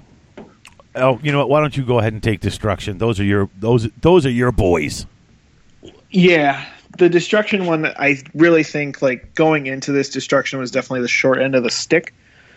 Um, when it came to power, and they fixed that real quick. Um, so their command, their battle trait. So this isn't something that they have to roll for. This is just automatic. Um, roll in your hero phase for each unit within in your army that's within six of your general or another hero. That unit can move a number of inches equal to the dice roll as if it were the movement phase, but then cannot run. It doesn't affect it from moving later in the turn. So what you essentially get is anybody in that net gets to move in the hero phase, move in the movement phase, and then charge in the charge phase. So they're essentially running and charging every turn. They just do it in a different order. So destruction armies get to grips very, very quickly. Yes, they do. Um, like terrifyingly quick. Mangler squigs going like 4d6 and then charging. That's essentially what you're seeing. So these things are going to get there really, really quickly. And this is including goblins and just all sorts of stuff. And this doesn't specify you can't use it to retreat, you just move. Yep. It's a so move. there's a lot of tactical flexibility with this one. And for destruction to get something like this that's automatic, yeah, that's okay. I'm really okay with this one. Um, so we have that, and then the command traits for your generals. Um, the first one is nothing left standing, which is in the hero phase. You pick a terrain feature within six inches of your general and at least five other friendly destruction models. That terrain feature doesn't provide cover anymore, and it loses all of its scenery rules. So if you are playing against a Sylvaneth player, you have just ruined their day. no kidding. Because okay, yeah, it's just it's there now. It doesn't count as anything. It's just there. No more teleporting. No more summoning. Sorry, guys. Um, yeah. Ouch. No, it's brutal. Um, it's great and it's very fluffy to what they are, which is just destroy everything. It's okay. We need a new tent. Break it up. Um, then you have might is right, which is add plus one to the to wound rolls for the general's melee weapons, including their mount. So you put that on a Maw-krusha or a uh, Stonehorn or something like that. There's a lot of hit. and it's not go the- into it's this. not to a melee weapon. If he's got It's four, all of them. everything Yeah. gets plus one, and that's that that's cunning and brutal. That is that is very cunning and brutal. Um, wild Fury, um, and plus one to the generals to hit rolls if they have lost any wounds. And most of the destruction characters have a bucket of wounds, so they'll take one and be like, "Okay, cool, bonus." Um, and Now then they're hitting plus. even better. And once they get down to half, they're hitting and wounding at a plus one. Yep. Ah, this is great. Bellowing Tyrant, so pick a friendly destruction unit within D6 of the general. So you kind of have to roll for this one and add plus one to the to hit rolls until your next hero phase. Um, Big and Brutish, so add plus one to the wounds characteristic. And then Ravager is add two to the dice roll for rampaging destroyers within six inches of the general. So on average, units are going to be moving five inches if they're next to him at the start of the hero phase. So it creates that kind of push, that very much alpha strikey type army, which is great. Days going It's to exactly war. what dis- it is. Yeah. It is, and that is destruction forward. to a T. that was the best part about the old Waaagh spell and calling it was that all of a sudden you rolled the dice and 90% of the army just rushed forward six inches and you're like what that was my favorite thing from the orc book in like seventh ed was they all just all of a sudden hey i cast a spell and half the army rushed forward six inches and if they ran into you they were in combat it's like Yep. wait what and it was, I mean, you did. You had a wall of greenskins just moving forward, and if they didn't move far enough, we'd cast a spell and throw them forward another five or six inches on you.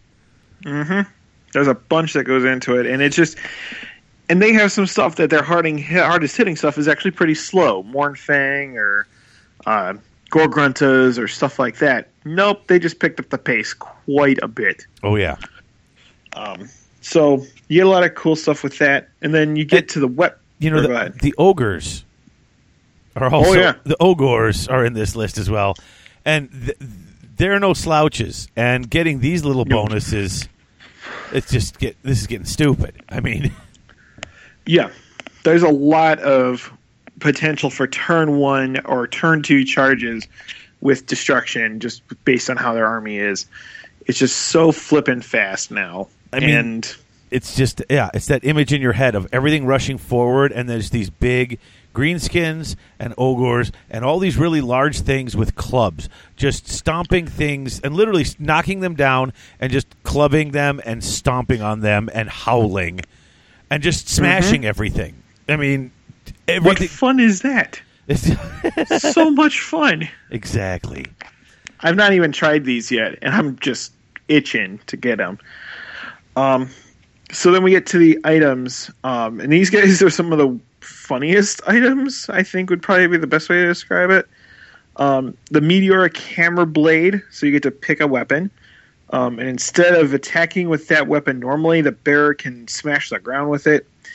And if you do, roll a dice for each model, friend or foe, within three inches, and on a five or six, the unit takes a mortal wound.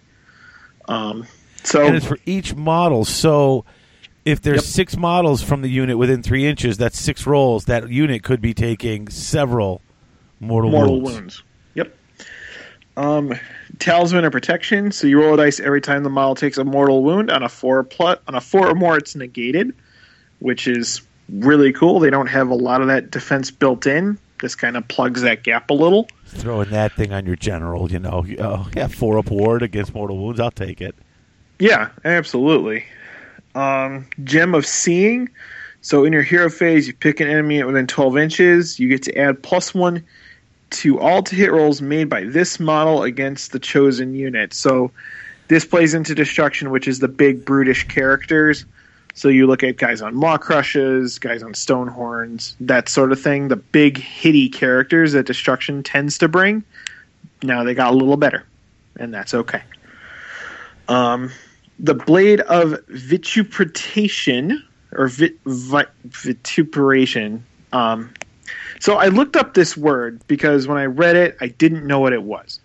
Okay. Um, so I looked it up, and it's just exactly what it sounds like. It's foul mouth swearing um, and making fun of people, which is exactly what this item is. It gets better when you're yelling at the other guy's heroes. It seems to empower the wielder in proportion to the volume of insults he shouts at the leaders of the opposing army. which is what exactly what the V word is vituperation or whatever it is. Vituperation, Um, yes. So Fine. re- okay, you're the English teacher. I, I was just going to let you flounder, but you know you looked it up and everything. I was proud of you, so I figured I'd pronounce it I for you. tried and I You did, no, hard, dude. You looked it okay. up. I am so proud of you. Do you know how many people I'm don't sh- bother to look up the word? Come on, Yeah, I'm, oh, I also own a dictionary. Most people don't own that either. dictionary.com. You got it on your phone. You don't even need to own a dictionary anymore. Look it up. It even Yeah, says that it even it, it'll pronounce dictionary.com will pronounce it for you. I wonder if it's in dictionary.com. That would be awesome. Oh, brother. Um, so in the combat phase, you get to reroll one failed rune roll for each enemy hero within 12 inches. So you don't have to be fighting the hero; you just have to be close to them to get the reroll. Um, so that's pretty cool. Um, the collar of domination. This one's a weird one. So at the start of the enemy movement phase, pick an enemy monster within three inches. So a monster you are fighting. Um, then roll two dice and add them together. If it's greater than the mo- equal to or greater than the monster's bravery, it has to retreat. Most monsters are actually pretty low on the bravery charts, unless they're a character-ridden one or dead or a demon. Um, so this actually has some potential because it pulls them out of combat and essentially takes that monster out as a threat for that turn at least. Okay. Um, and then Battle Brew. This is the one that a lot of people have started modeling keg heads with their orcs and with their ogres. Um, I've seen a lot of that on Facebook and on Twitter where people have the kegs. Yeah. Um, so in any of your hero, Vituperation. Are you getting reverb? Vituperation. Vituperation. Vituperation. I'm sorry, I couldn't help myself. It's okay. I appreciate it. I'm like, why in the hell am I getting reverb? Uh, Oh, I had to figure do what it. the hell you were doing. I was playing around. Oh, sorry. Um, so, with the battle brew, in any of your hero phases, you can declare you'll be drinking one or two swigs. If the hero takes one swig, add plus one to all to hit rolls and wound rolls for the model until the next hero phase. If you take two, you add plus two to all to hit and all to wound rolls for the model until your next hero phase. But you take a mortal wound at the start of each of your future hero phases. Ooh.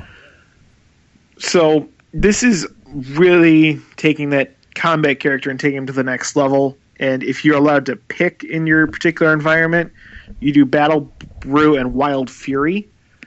So, yeah, you start looking at like plus three to all my to hit rolls. And, or no, time out. Plus three and then plus two. Plus three to hit and then plus two to wound. And then at some point it gets to plus three to hit and plus three to wound. So, yeah. and if that's on like a Maw-krusha or a Stonehorn or something like that, you know, basically, you just, yeah.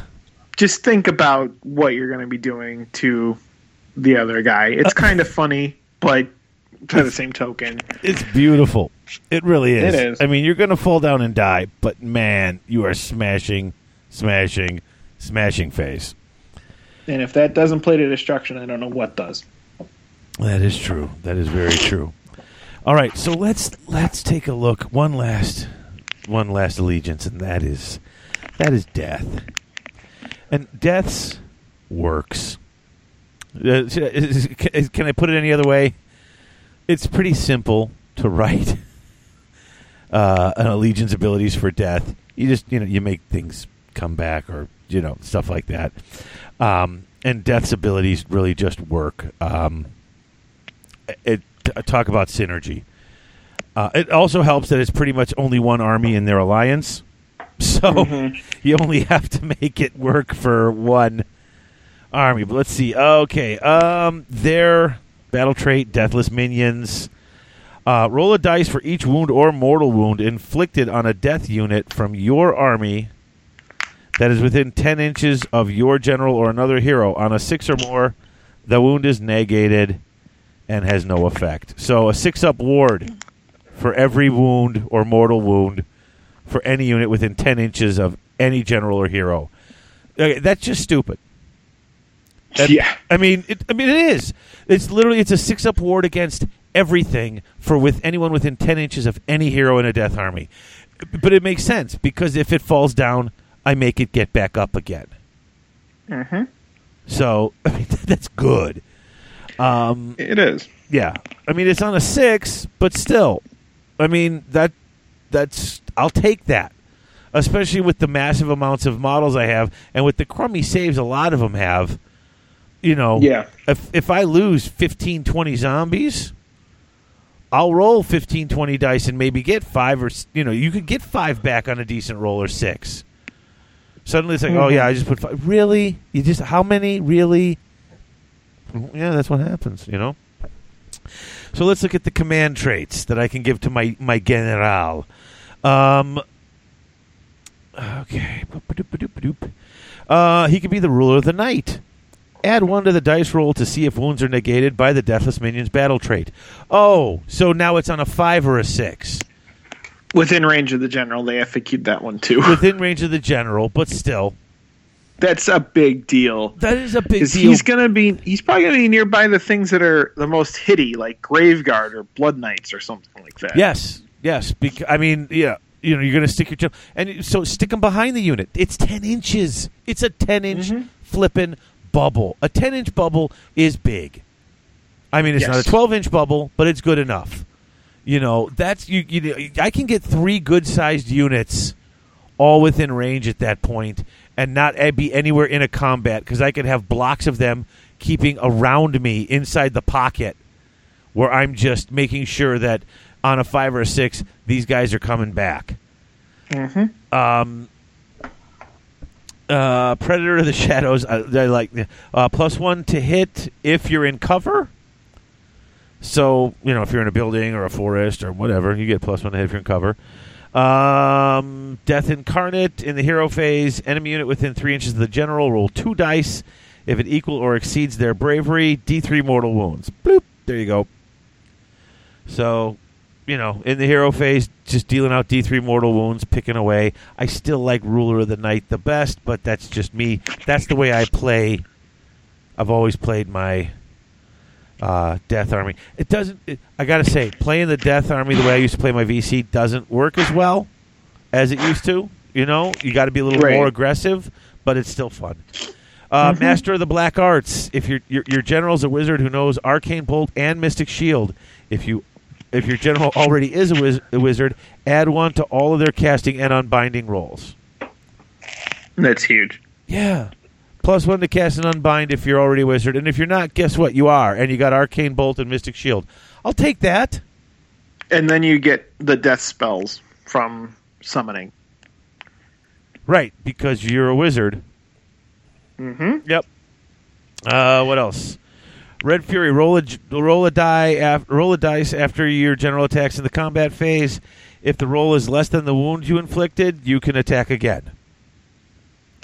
So if you if you if you do a nice number of attacks, then that really gets you pumped to do more.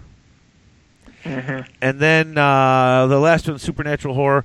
Double the number of models that flee from the enemy units if they're within ten inches of your general during the battle shock phase. That's that's that's great, Yeah. Uh, especially on units that have low leadership, where you do, you know, you, you you manage to go and they you know they do a ton of hits, but then they've got low leadership, so you manage to kill six or seven or eight, and then boom, suddenly six of them run away. Oh no, twelve of them run away. I mean, all of those, you know, all of those are pretty good. The only one that is the add one to hit if they're in cover,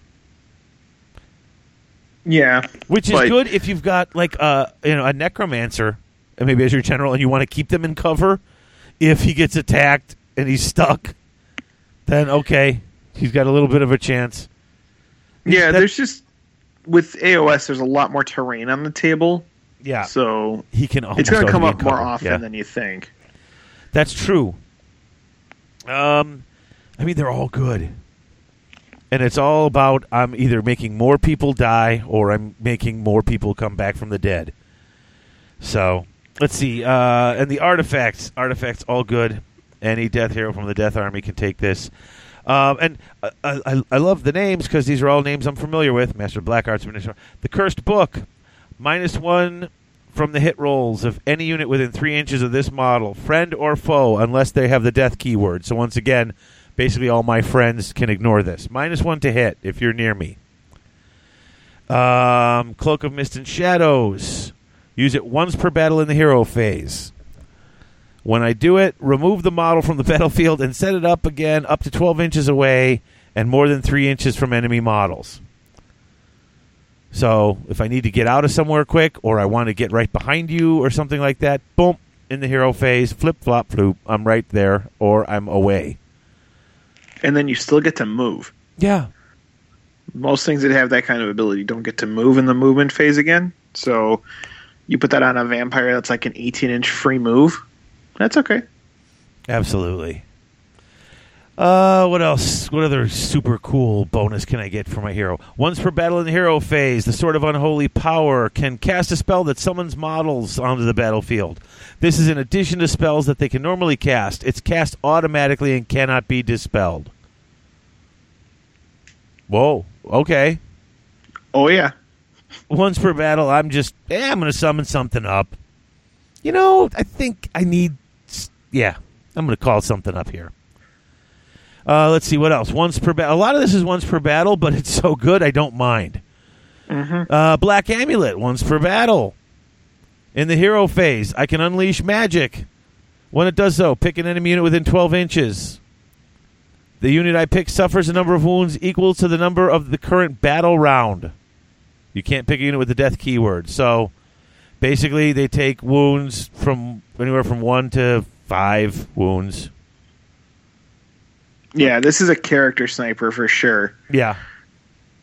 Yeah, yeah, yeah. How many wounds do you have left? Three. Oh, it's the third round. Okay. Eh, take three wounds. Not mortal.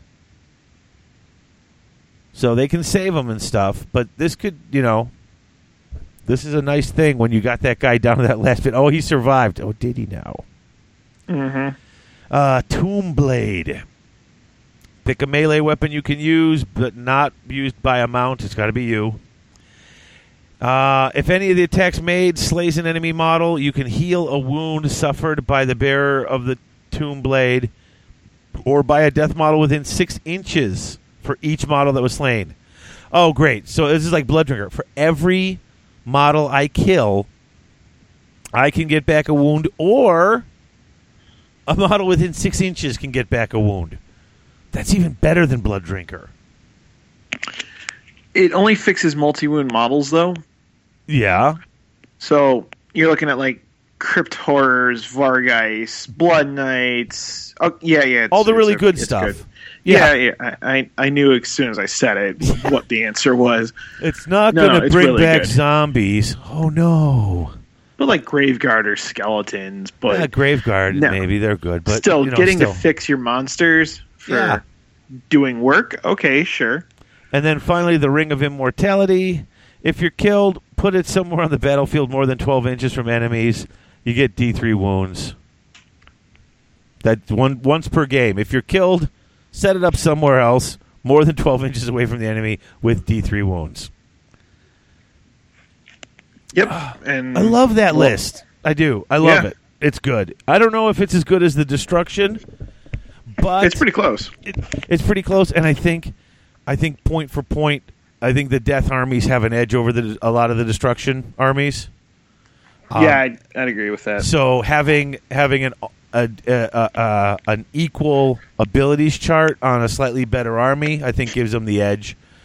Because you can wall in there with all of your special things and wump and smash and stomp and crush, and I'm like, okay, now they're all going to come back, and now it's my turn Yeah. which is what I've always loved about. God, that's why I love the Death Army so much. Still, even though it, I, you know, I don't grow a, I don't grow a thousand zombies anymore. I rarely need to play with more than like a hundred, but you know, it's just uh, maybe 120, but it's it's you know. It, it's every. It just keeps coming back. It's like you just keep killing it, and it just keeps standing back up. They're not that good, Mhm. but they ain't going away. It's like- No. Oh, I love it. I love it. part of what I love about it so much too is that just you just watching the look on Chris Hughes' face when when the magic would go off and he would sit there and wipe out ninety percent of the unit, and then suddenly it was bigger than when we started, and he's just like, "I hate you." it's like Yeah. I know. I only killed three of your elves, but I have more than I actually started with, so I'm winning. Oh, Yeah. so bad. And it, it adds flavor to armies now. yeah. Some armies were missing a little bit, so it creates a little more of a unique situation and adds variety, which is always a good thing. and it it really does fit the feel of that alliance. For sure. Uh, and Order really, honestly, Order. I mean, look at the last that global campaign. Order doesn't need that huge of a boost. It's No, they they don't. and um, it, it's giving them, but it but it works with what they've got. It's giving them those little tweaks. You know, that hero's got that little extra oomph to him. That Yeah. general's got that little the general's presence. You know, it's like those battle shock tests and stuff. You know, that's not a huge flip flop. It's not like running forward every move. It's not like everyone getting extra to hit rolls or extra, you know, plus one, uh, you know, plus one on their attack characteristic or all these things that you're seeing with chaos. It's not, you know, everything stands back up like death, but it it's it's what it is. It's it's uh, it's order. It's not showy. It's just that little bit extra when you got to dig deep down inside and push that Yeah. little bit harder. You know? it's that regimental discipline. Yeah. Like, in practice, I've not seen it a lot, but then again, I've been playing Stormcast, so we cheat anyway. Oh Um, yeah. yeah, we cheat hard.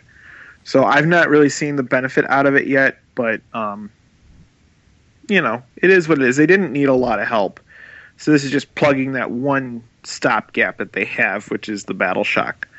So, and it's okay. I mean, it's you, you're, it's something for nothing. So let's not complain about it. Let's just make it work. Exactly. All right, I think that's everything, isn't it? Yeah, that's the handbook. Dude, that handbook is, I mean, seriously. I mean, and I know at the end there, we were sort of scrolling through this, just reading off the stuff and chit chatting about what was cool and stuff. But there's so much cool in there. There's so much to do in there. We could just roll through and just do all the different things that they suggest, and it would take us months to get through it all. Yeah, there is. And I'm not saying playing the full six month campaign. I'm saying play a game in this style, play a game in that style, play the three game campaign, play the couple of games in the Matrix campaign. I'm not saying play the six month board Crazy campaign. one. Yeah. Yeah, But it would still take us months to get through all the stuff and all the options they've given us. And that is a great thing. Mm-hmm. Absolutely. Seriously, for 25 bucks, giving Yeah, me it's a one plus. Oh yeah. It's like the only thing in this game right now that is a one plus is the General's Handbook. So oh yeah. if you are playing AOS and you don't have it yet, you should fix that immediately. Oh yeah, I mean it's absolutely just it's it's an essential thing. It really is. So I think that's about it. Uh, before we go, let me just remind people: um, go to the uh, Open.net to check out the stuff for the Las Vegas Open. The uh, the first uh, U.S. tournament that's going to be run by the guys who run the events at Warhammer World. So if you're going to Las Vegas to play in a tournament, that's the one to go to. Uh, what else? The Michigan GT. Um, got their Age of Sigmar event going on there. Uh, Da Boyz GT has their Age of Sigmar event coming up. Um, so check all those out, like we mentioned earlier in the show. Don't forget to go to tga.community to go check out the forums at the Grand Alliance. Uh, what else? Uh, Dr. Bear Painting, because they're awesome. Uh, all this stuff is in the show notes. Um, and don't forget, I want to thank our associate producers on Patreon. These patrons who are in for a in for a pretty penny. They are the guys who uh, really love the show, like stupid amounts of love for the show. They're, and um, they get together with me once every couple of months, and they help sort of pick and decide, hey, this is kind of the stuff we'd like to see you covering on the next few months of the show, and you know, based on what comes out, some of that stuff gets put aside. But you know, they get to make these decisions, and uh, James Mackey, Ryan Taylor, and uh, Shirley Tempel, guys who are in there as the uh, associate producers. I really appreciate that. Guys, please do me a favor and just at least check out my Patreon page. Um, if you've ever thought about helping out the show, this is the way to do it. Patreon.com slash GarageHammer. Um, if you've ever wanted to help out the show, you can go in there and help out uh, in any way that you want to. There's a whole bunch of reward stuff there. In fact, um, for those of you who don't know, uh, one of the one of the more basic rewards you like this, Alex, um, because I'm redoing the Undead Army once I finish the uh, the uh, Stormcast. The old 210 square based zombies. Mhm. People who come in at the uh, at the three color minimum level, because I've named them after painting levels. Um, every month, anyone who's at that level or higher, uh, I'm raffling off one of the uh, one of the one of the one of the swamp zombies. Hmm. Yep, because that's that's that's how I work. In fact, um, I should I might as well just announce it right now. Is that um, the winner of the very first um, the very first uh, zombie is uh, Mr. Daniel Callahan. Uh, Daniel Callahan is the first winner, and um, he'll be getting his. Uh, and I've got it with the little sharpie signed it at the bottom. So he's getting one of the swamp zombies of the Aw. one of the legendary thousand zomblars that never actually turned out to be a thousand, but whatever. Um, but like I said, go check it out. See if you want to help out. It's really the way that we're moving to. In fact, folks, um, at this point right now, and I'm just checking it right now to check it if I'm correct. Um, but the the the patrons that we have have gotten us up to the level where we are. Um, we're going to start. Um, we've got YouTube videos. I'm, I just got my my uh, tripod and stuff here. In fact, the first YouTube video is going to be an unboxing and working on video of the uh, Realm of Battle board, the Shattered Dominion Realm of Battle board, and after that, it's going to be the unboxing and the progress painting on the um, the uh, the Hell Fort that's going to be going on the Shattered Dominion board. So Oh damn. Oh yeah. oh yeah. So um and we did reach a goal um and in about a, it's going to be about another month before I, I didn't realize how expensive it was and we reached the goal and now I've got to get the money together to uh to do it but we're going to start on Mixlr it's an app M I X L R um, we're going to start uh, broadcasting the shows live as we record them because of patrons like you who've jumped in and, and have pitched in and now the show's making enough money where I can afford to pay these these things for like live streaming audio and on these different uh, sites. So we're going to have that going on. Uh, probably in about a month or so, you'll be able to tune in and listen to the show with all the warts and warts and all uh, before it's edited and put out in its beautiful form to the community. Um, yeah, bathroom breaks, stop to check things, stuff before it's edited. You'll get to hear it all. It's terrible, but if you want to hear it, which people do, that's what you're going to get. So please just check it out. It's it's like kind of a big deal to me. So if you'd at least look, I would be a happy, happy man. that is it. That's it. So we're done. Alex, thank you so much for coming on again. You have become a real regular, and dude, I'm getting a lot of positive feedback. I really appreciate it. People really like, um, like you coming on here. They're like, hey, finally, you got someone on who knows knows like stuff. So You know stuff. I know fluff. You know stuff. Oh whatever. Yeah. Go no, back. I really and, appreciate go back and here. listen. Go back and listen to my Extremis Chamber episode where I did it myself, and then listen uh, when you come in and uh, start helping out with the with the uh, army book stuff, and tell me you don't hear a difference. You lie all you want, but that's fine. Uh, you ever want to come on and help out with army books or any of this stuff, man? Seriously, you know you're always welcome. So I really appreciate it. it, it it's, it's, a, it's a good time. Yeah. So, folks, that's it. Uh, episode 152 done. And until next time, only the faithful will be triumphant. Only the faithful will stand when all others fall. And only the faithful know no fear except in failure. You've been listening to Garage Hammer. If you like the show, we invite you to join the Garage Hammer community by joining our forums at garagehammer.net slash forum or our Facebook page, Garage Hammer Podcast. You can also follow us on Twitter. Follow David at Garage Hammer and follow Chris at Topher Chris U. If you'd like to contact us, you can reach David through david at garagehammer.net. You can reach me, that's Chris, through chrisu at garagehammer.net. And you can reach both of us through garagehammer at live.com. If you want to help support GarageHammer, check the support page or the show store on our website, or leave us a positive review on iTunes. Until next time, thanks for listening.